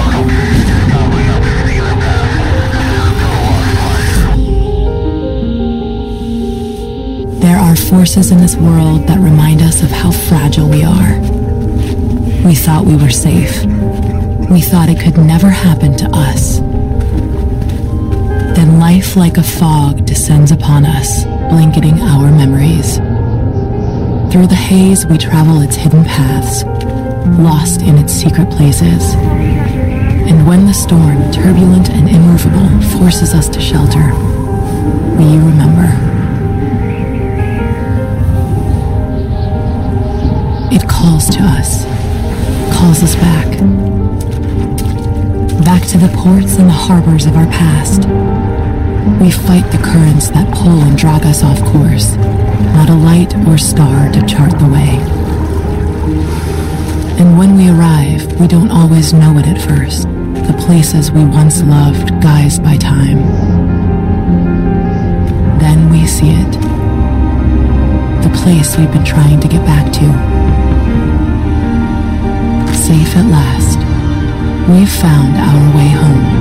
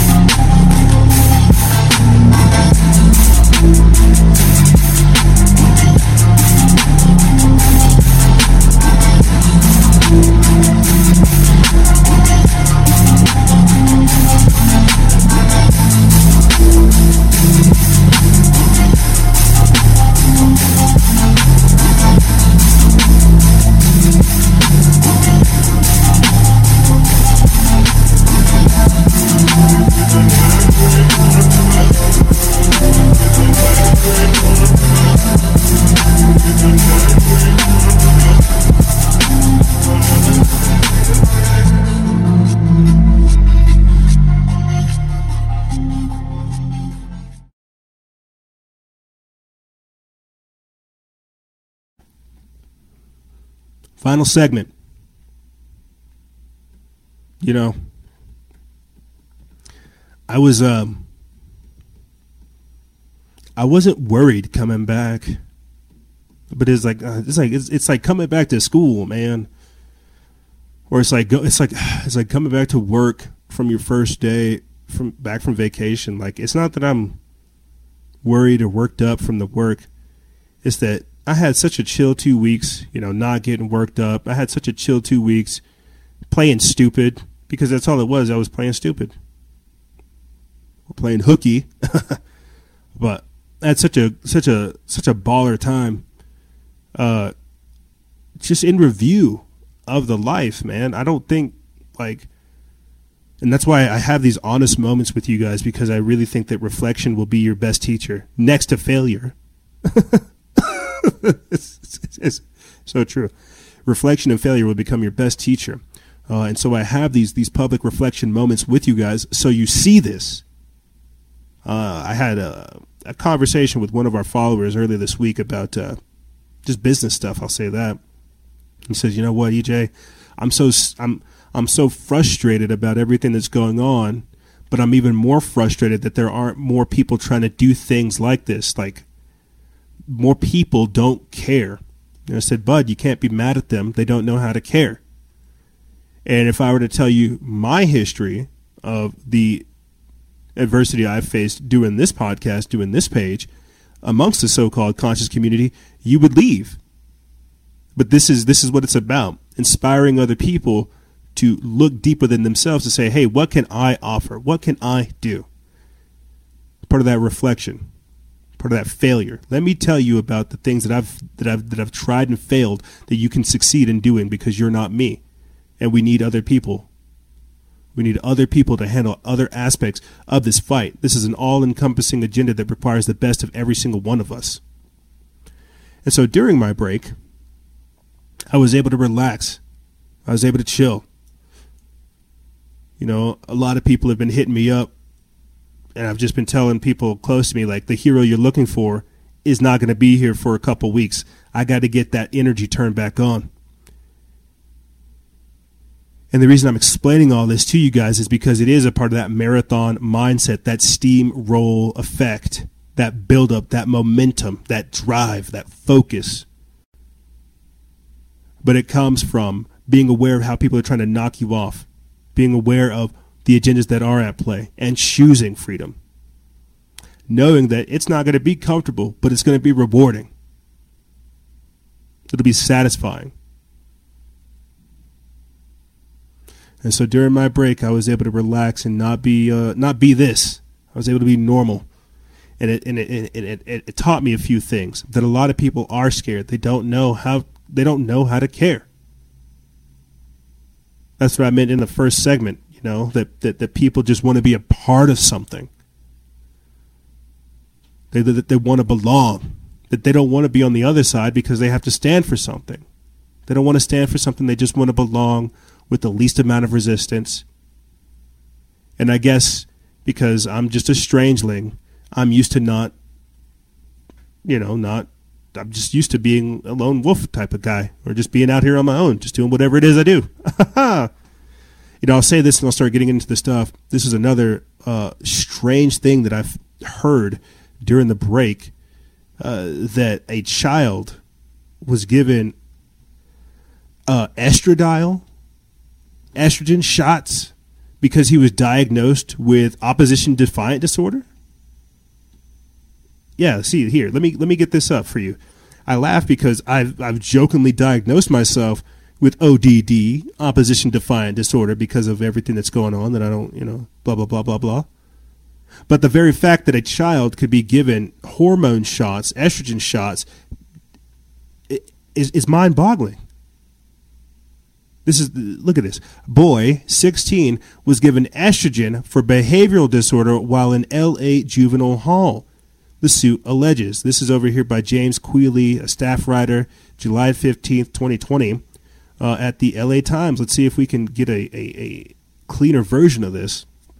It says a 16 year old boy being held at a, Los, at a Los Angeles County juvenile hall developed enlarged breasts after he was prescribed estrogen to treat a behavioral disorder, a move that baffled doctors who said the treatment defied medical logic, according to a lawsuit filed last month. The teen, whose identity is being withheld because of his age, was diagnosed with oppositional defiant disorder, O or ODD, two days after he was arrested and housed at Eastlake Juvenile Hall in, in June of 2019, the lawsuit said.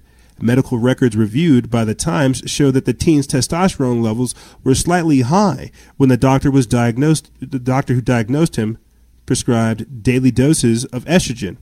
Estrogen regulates the development of female sexual characteristics and reproduction. Men produce the hormone at much lower levels. After taking approximately 13 daily doses of the hormone, the teen was diagnosed with gynecomastia, uh, defined as the enlargement of or swelling of breast tissue in male whose estrogen levels is too high, medical records show. ODD, a behavioral condition that is sometimes suffered by patients who's with a, with attention deficit hyperactivity disorder, is normally treated with therapy, said James McGough, a professor of clinical psychiatry at UCLA.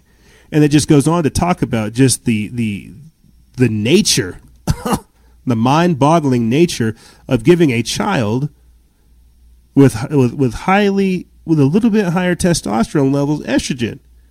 You're you're you're not castrating them. You're not chemically castrating them, but you're making them hormonally imbalanced. You are making this child chemically imbalanced. This is this is atrocious. I remember reporting on children as young as eight being cr- given cross-sex hormones because of their creepy, trendy pr- parents. Now, this, the, the, the, the criminal or the juvenile criminal system in, in, in Los Angeles thinks it's a great idea to give kids who are slightly above average testosterone with potentially ADHD estrogen shots. So it's like, check this out. Check check this out. Ambien wasn't doing it. Zoloft wasn't doing it. Ritalin wasn't doing it. What's the other one, huh? What other drugs am I missing that they love to give these kids? Uh, uh, what's the one that kids love to shovel in their brain? Adderall. Yeah, Adderall wasn't doing it. They're like, crap, man. We got to figure out how to get this these kids under control. They're they're somehow being able to fight through the medication. I know. Let's change their biology as a whole. Let's just start giving them the opposite gender treatments. In, insane. True insanity. And so I'll, I'll, I'll say this and try to judo flip it into the actual topics we're talking about the elite abuse, pedophilia, child sex, human trafficking, and so much more. Human trafficking is a real thing. Losing your kid in the system is a real thing. Uh, professional medical kidnapping is a very real thing. Uh, we talk about tyrannical kidnapping, snatching people up off the street, contact tracing. Kids disappearing into the system is such an epidemic. We have to get more people on, like Dr. John A. King. We've got to get hunted and confronted on. We've got to get more lawyers on to explain how much of an epidemic it is. Who allowed for that type of treatment to take place? That's crazy. That's crazy. So all of this is going on. People are being disappeared. Children are being thrown into the system. Essentially, uh, uh, uh, gender swapped, gender bended. And this is the world that we live in. This is what I mean by the elite abuse. I remember saying this, and I'll just jump into the real topics from there that in the future there will be no humans in the technocracy. Only trans humans are allowed in the technocracy. And as you see them building the technocracy, they are certainly trying to change our genetics through things like Moderna, uh, uh, these vaccines that have the ability to alter your DNA. You know what we were talking about right there with giving six uh, cross hormone treatment to children as young as eight, giving uh, estrogen shots to kids that are 16. It's it's insane it's insane. But here, let's start getting into some of this uh, elite child sex trafficking, the elite pedophilia, uh, the sex cult stuff that's going on right here. Trump on Epstein sex trafficking accomplice Ghislaine Maxwell says, "quote I just wish her well." Ghislaine Maxwell is in prison, and so a lot of people want to know if she's going to turn in powerful people. I know you've talked in the past about Prince Andrew, and uh, you've criticized Bill Clinton's behavior. I'm wondering, uh, do you feel that she's going to turn in powerful men? How do you see that working out? I don't know. I haven't really been following it too much. I just wish her well, frankly. Uh, I've met her numerous times over the years, especially since I lived in Palm Beach, and I guess they lived in Palm Beach. Uh, but I wish her well, whatever it is. Uh, I don't know the situation with Prince Andrew. Just don't know. Not aware of it. Ghislaine Maxwell is in prison. Yeah, the uh, the DOJ requested Prince Andrew come in to come talk about his relationship with Ghislaine Maxwell and everything that was going on with that. But this article comes from Max Slavo over there at Sons of Liberty Media. They put this up July 23rd. It says Donald Trump had some nice things to say about Ghislaine Maxwell. When asked about Maxwell's case, Trump said, quote, I just wish her well, frankly. Maxwell is charged with the involvement in Jeffrey Epstein's sex crimes. Are we now still, quote, trusting the plan that he's going to somehow use the system set up by these psychopaths to take them down? To take them down? It's time to open up your eyes. This could all be a build-up to what we were all expecting Maxwell to expire in jail. Epstein was arrested last July and, according to the official narrative, killed himself in a federal jail in August. Most of us realize that his death was a murder. However, as we would have been able to take down some of this, however, uh, as he would have been able to take down some of the most powerful people on earth, his death sparked a flurry of speculation about what he knew about the powerful figures from the worlds of politics, science, and entertainment with whom he had frequently associated, including the figures like Trump, Bill Clinton, and Britain's Prince Andrew. Unsealed flight logs show Donald Trump was on Epstein's plane, the Lolita, Express, back in 1997. Trump is not the only politician we've shed light on. Look, I realize that the cognitive dissonance in the United States is strong right now, and many believe that Trump is some kind of messiah. But this information is pertinent considering he's in power and has almost a cult religi- occultic religious following of people unwilling to even read facts about who he is. A lot of people appear to be triggered by Trump's comments. On the right, they tend to think that it means nothing, and on the left, they are worried that the media asked him about Maxwell and not the coronavirus hoax. This is simply more evidence that the U.S. is completely divided along political lines, and the mainstream media is going to divide and conquer, is going to use the divide and conquer strategy. Oh, and for those who are going to get triggered and go into full snowflake mode before with the comments made over this, we've highlighted that Bill Clinton and his connection to Epstein several times. The point is, this isn't a left right problem. If you want to be coddled, fine. Sometimes the truth hurts. No one knows right now just how deep Trump's connection with Epstein goes, only that there is one. No one knows how deep connect how deep Clinton's connection with Epstein goes, only that there is one. There's a there, yeah, there's a connection. And this is what I mean by staying loyal to the information. This is what I mean by staying loyal to the information. That's what we do this for. You see. And just to go ahead and get this up right here, uh, it was briefly mentioned in that article, uh, but Ghislaine Maxwell fears that she will die in jail, just like Jeffrey Epstein, who she believes was also killed. Yeah, the Gateway pundit, July 20th, Jim Hoft. Ghislaine Maxwell fears she will die in jail, just like Jeffrey Epstein, who she believes was killed. Because it's one big club. We're not in it. I'm not in it, uh, you know. But there's something important in telling with that. And before I continue on, before I get into uh, my next article, actually, you know what? I'll, I'll just mention, I'll just briefly mention this. Uh, I'm not familiar with who this person is, but I think it's very telling with the current political landscape just more evidence of the strange things that's going on. Again, a big club or a big club that we're not involved in. Countess, who took 30 flights on the pedophiles Lolita Express, quits the NSPCC. Yeah, the National Society for the Prevention of Cruelty to Children. This is uh, so 30 flights and then she quits, huh? Well, I don't I don't know what that could mean, you know. But uh, you tell me. The house it's a house of cards, and they're all of the rats are leaving the sinking ship. We we, we we put this up July twentieth from Signs of the Time. It says Clare Hazell raised thousands of pounds for the charity by hosting a classic car show each year at her family's sprawling Elveden estate in Norfolk. The wife of an aristocrat who flew more than 30 times on Jeffrey Epstein's Lolita Express private jet has stepped down from her role at the National Society for the Prevention of Cruelty to Children. The Mail on Sunday last month revealed that the interior designer who became the Countess of Iveagh in 2001 when she married Edward Guinness, 4th Earl of Iveagh and a member of the Brewing dynasty, had repeatedly traveled with serial pedophile Epstein on his private jet. Flight logs revealed that she took 32 flights between 1998 and 2000, including trips to his homes in New York, Florida, the Caribbean, and Nuevo Mexico. That's right, she came up out here. I'm not familiar with who Clare Hazell is.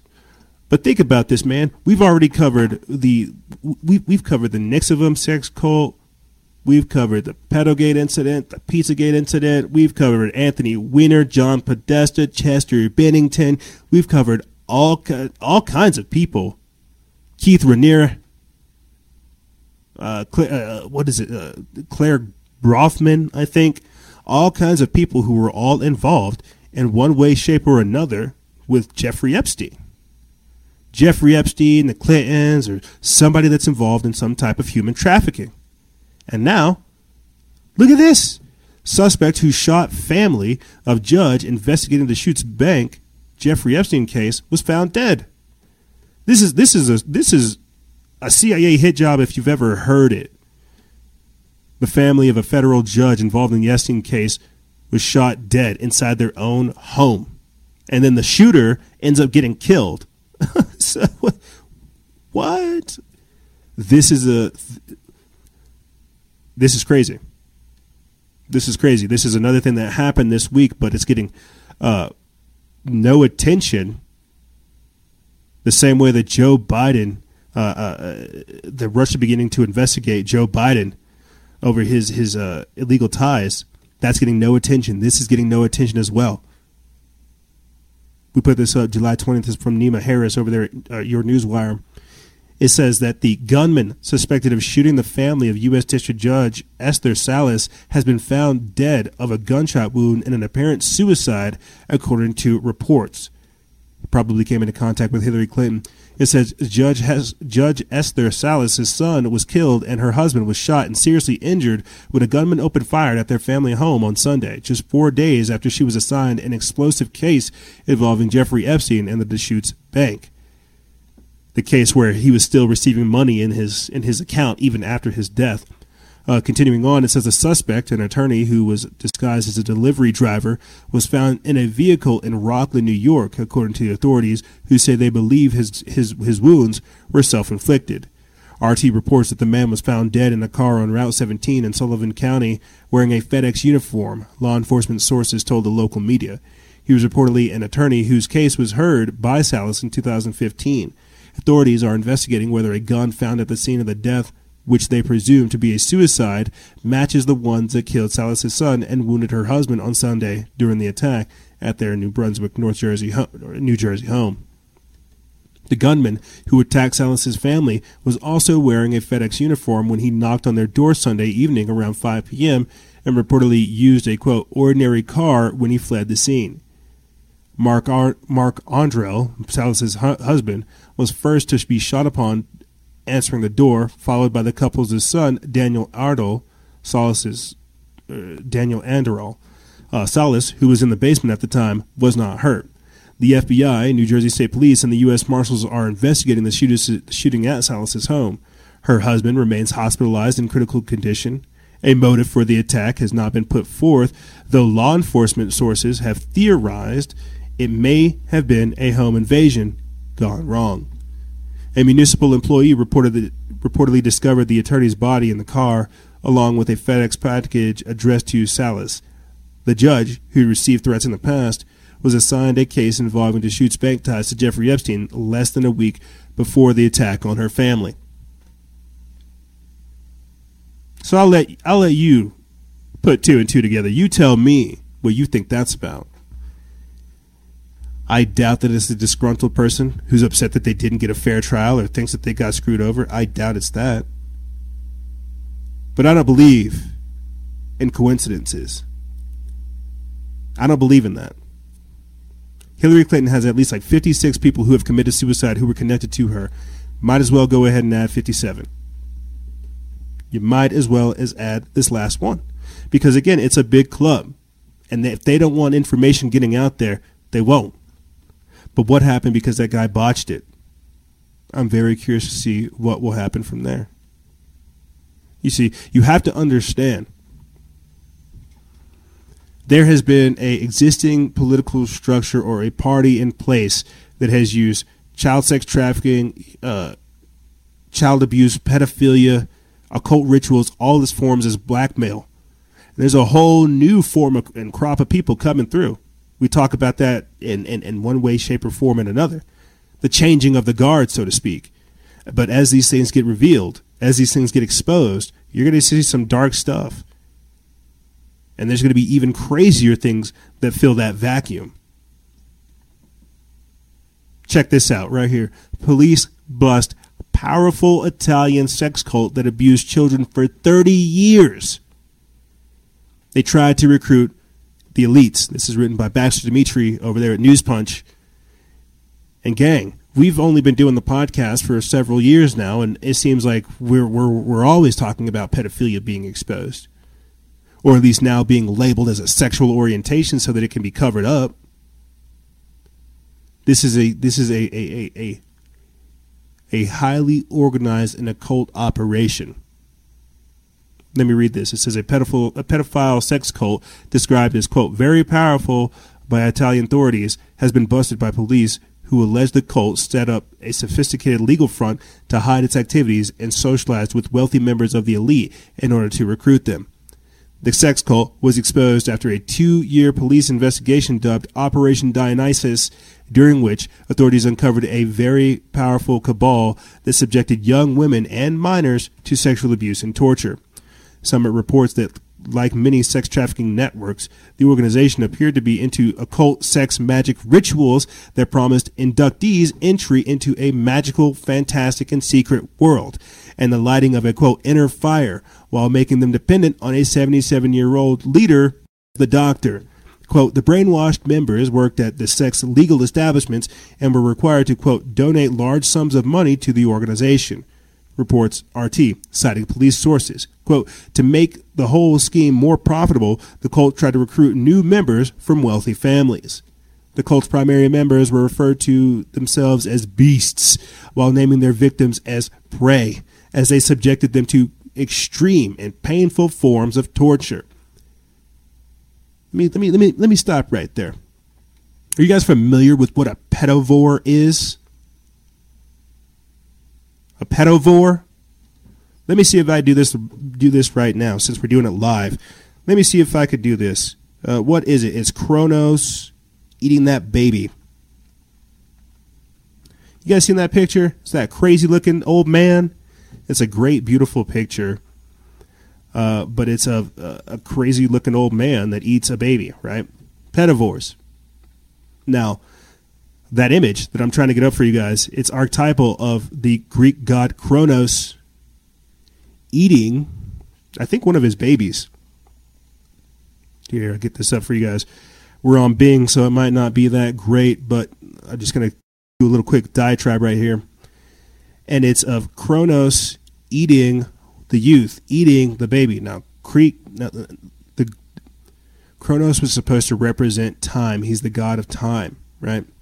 So whenever he eats the youth, whenever he's eating the baby, he's trying to sustain himself. He's trying to to to have more time. Because children are closest to the live stream, closest to the time stream. So by consuming their flesh, is, I know it sounds crazy, but by consuming their flesh, they feel like they they can extend their own life.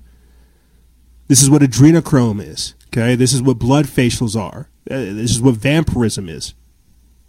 Kronos was the original vampire, the original person taking the life of the younger ones so that he could extend his own life. Now, let's get back to this article over here. the cult's primary members refer to themselves as beasts, while naming their victims prey, as they subjected them to torture, or as they such, subjected them to extreme and painful forms of torture. Now, let me see if I can do one more thing real quick. Pedivore. Let's define pedivore, please. I'm very curious as to what that is. Oh, it's going to take me to Urban Dictionary. Okay. Okay, well, pedivore. Something that only eats children. Similar to an omnivore and a carnivore. Often describes the monsters in children's horror stories and fears. Quote, the pedivores still live in these very woods, searching for lost children to steal away for dinner. Okay. Back to the article again. The cult's primary members refer to themselves as beasts, while naming their victims prey and subjected them to extreme and painful forms of torture. The sect has had a large legal front, including several shops, a psychology center, and even a publishing house, which allowed it to operate freely for years to ensn- ensnare unsuspecting victims, according to the report.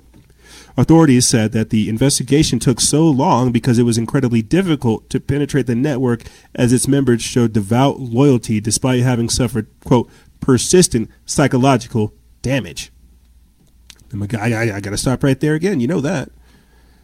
What just happened with the masks nonsense? You see how people were traumatized over just like a couple of months period? These guys have been operating for 30 years. A lot of what happens with the dark side deceptions that take place is they figure out how to to to methodically and systematically create a way to lead people into the dark side. That's what this article is mentioning right here, right? That they had a devote a devout loyalty after literally uh, having being beaten, persistent psychological damage, Stockholm syndrome. They don't know a life outside of it. But you see, that's how it works. These are predators, apex predators looking to kidnap and steal children. What I find very interesting is the fact that they had a publishing house and a uh, a, psycho- a, psychology center, a place to basically brainwash and indo- brainwash existing members of the of the cult but at the same time, indoctrinate other potential members. Now, why am I able to explain this with such such clarity? Because it's been happening here in America.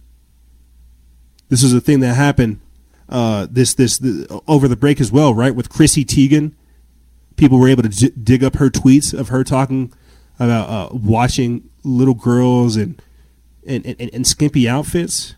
You got to understand how this works. There's there's I'll say this and I'll get back into the article. Before going on my break, one of the most traumatizing, not, not traumatizing, one of the most disturbing and sick videos I saw came from TikTok. It was of this guy with this little girl, and he looks down, he, he looks down her shirt. Mind you, this little girl's got to be like at least like six, no more than eight. She's standing on a chair. He looks down her, her, her little sundress, and then she looks down his pants, and then they do a little cute thing like, oh, look, our hands are smacking our face. Wow, what's down there? And then they make it a whole joke about about pedophilia. And then coming back, I see this video on another page of this guy willingly talking about uh, t- t- talking about how he he jeez, I can't even bring myself to say it. Talking about wanting to have relations with his own daughter and then how he's having to bring other people in because he can't uh, he realizes the thoughts he's having are disgusting and degenerate. And so he's got to record his own daughter having these disgusting and degenerate thoughts essentially egging him on. And this is nuts. This is sick this is degeneracy here I'll, let, let me see if i get this video up for you guys let me see if I get this video up for you guys because I remember talking about this even whenever the coronavirus stuff was hitting. I'm going off rail now. I got I got sidetracked with this pedophilia nonsense. I remember talking about this even whenever the COVID nineteen nonsense was going down with the lockdowns, with the depression, the suicide, and the what else? The child sex abuse. You had people. Shout out to Dark Universe 09 uh, for, for getting this video on his page. You had people who were getting degenerate and perverted, having ha, ha, tr- borderline having relations with their children. I'm sorry. I gotta get. I gotta. I'll play this video for you guys, and then we'll continue on. It's just it blows my mind that this is where we're at. That, that, that we're that we're casually talking about child sex trafficking. Here he is. Here's the scumbag. I uh, I followed his wife, and I'll try to see if I can get his wife on but this is some this is insanity. This is true insanity. Listen to this scumbag. Well, that's got both of us. So you're wanting to uh, continue with touching me, is that correct? Mm-hmm. Continue doing sexual stuff. Mm-hmm. Why? Because I like it. You like it. You know, because it feels good. Because it feels good. It feels good like it feels good to you. It does feel good to me. although I become much more uncomfortable with the idea of doing it, since you are six and I'm also your dad, and I'm wanting to have more people aware of this conversation, people, specific people who are able to handle this, because I want them to know that You're you're wanting to do it with me, and uh, I've talked with two of You're fucking sick. You're sick. This this wicked degenerate piece of garbage is freaking sick. So do you understand why we have to protect children? Do you understand, do you understand like why I get frustrated talking about this because it, this is the real epidemic, okay? When we're talking about drag queen story time and you got these weird weird parents taking their kids to these these these these sex shows, man, it's bad. You're you oh my god, you're killing children. You're you're taking their innocence. You're robbing Oh my god. Let me read this because I'm getting frustrated and I'm trying to explain a point. I think I'm I'm I'm this is this is insanity. We I, we know this, but to just see it operate so clearly is just if it's child abuse in no other way. Um, in no other way. It says author- It says the cult has been active since the 80s, and 26 people are currently under investigation for being complicit in its activities. Although that number is expected to grow. As we have previously highlighted, the numerous investigations of pedophile sex trafficking rings in several European countries has mysteriously been stymied after names of the powerful elitists were allegedly to have been connected. Yeah. So think so think about this. We talk about just Ghislaine Maxwell. We talk about Jeffrey Epstein. We can talk about all these sick and wicked people, but you have to talk about what they've done to society. They've been operating since the 80s. What, have I, what did I start the show off talking about with, with Black Lives Matter and the abolition of the family and the destruction of the nuclear family? I'm watching this show over here on a, a, Peacock, this new streaming service of Brave New World, where they're saying there's no privacy, there's no family, and there's no monogamy. You, you, you know why they want pedophilia in this? You know why they want pedophilia added on to the LGBTQP plus docket? Is because it's a part of an agenda. It is a part of the destruction of the nuclear family, saying that no family could give an individual child so much love. No, only a pedophile could give a child much more love. This is sick. This is sick. And if we don't call these people out, they're going to get away with it. If we don't expose this whole wicked, sick, degenerate culture that's been operating underneath everything, it's going to persist. And that's why it's in, that's why the infection has gotten this bad. That's why it's trying to be normalized when we know it's wrong. Because that's how fast it grows people don't think that it's an epidemic. Disappearing kids, child sex trafficking, satanic ritual abuse. People don't think it's a deal. But obviously, judged by my extremely vitriolic reaction, it is a major deal. These are people's children. This is this, this is someone's life. And if we won't even protect our own kids when they come out, if we, if we, we, we, don't, we don't protect them in the womb, we're not going to protect them when they come out. This is the world that we're creating. This is the abuse. This is what they've got us to do to destroy ourselves and love it. And this is what happens when everything's so sexy the hypersexualization of children. This is what happens when you have perverted people doing strange things all the time. But hey, nothing matters, right? Everything's immoral, everything is awesome. There is no God. This is this is degeneracy. So I'm gonna I'm gonna cover this last article and then we're going to close out this transmission. I definitely wanted to do it a lot better. I think I got fired up ex- exposing that not even exposing this pedophile, just just showing you what these people are. I think I got so fired up with that that my my, my, my cool closeout got thrown away. But to switch gears on a proper note, to end this on a good note, check this out. Sorry, flat earthers, I might be upsetting, but the United Arab Emirates has launched a mission to Mars. Now, I don't think we'll go to Mars. It's ambitious, but it's something that gets us to have a conversation about progress, where we're going as a species, as a as as, as people, and more. I'll play this. I'll play this, and then we'll get into the article. A Mars orbiter is on a mission led by the United Arab Emirates after launching successfully Monday. Holly Williams reports on what the mission hopes to achieve and what it means for the Arab world. It's the first of three missions to Mars with launches planned for this summer. And this one is called Hope. It lifted off on Monday morning, beginning a seven month journey to the Red Planet.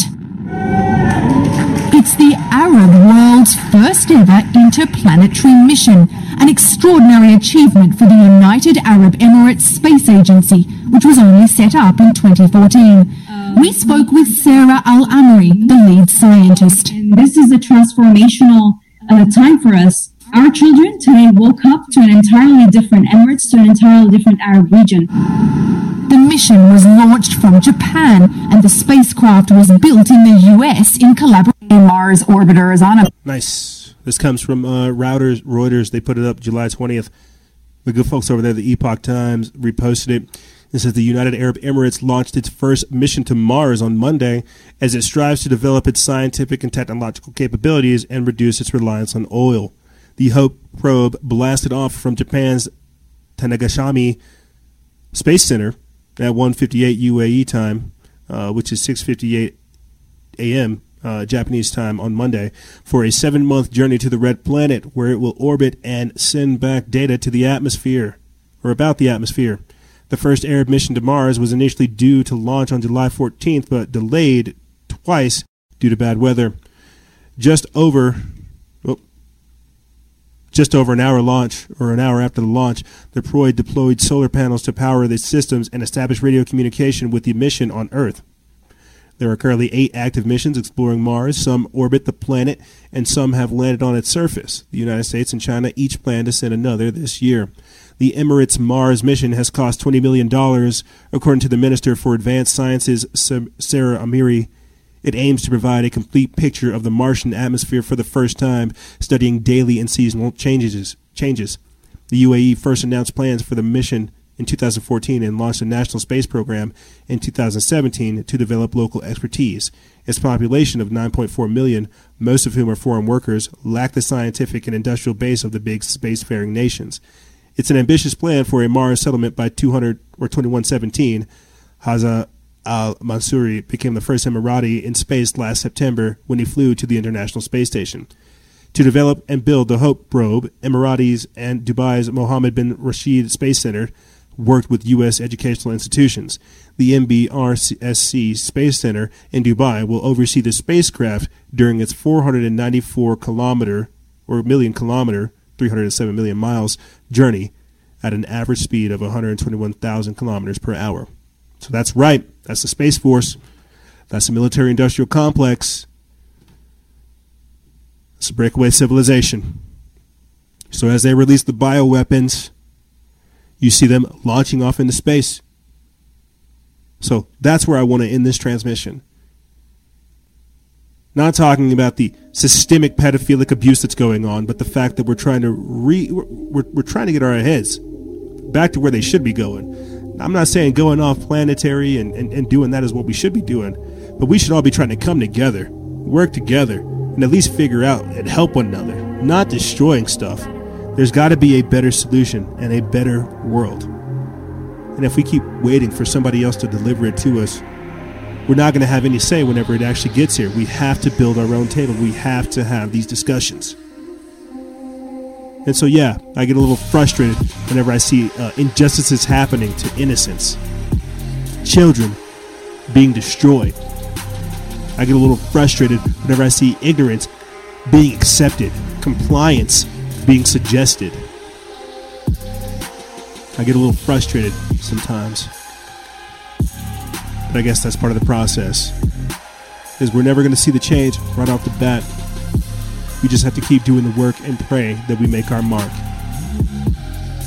Ladies and gentlemen, this is authoritarian infections, civil insurrections, and elite abuse.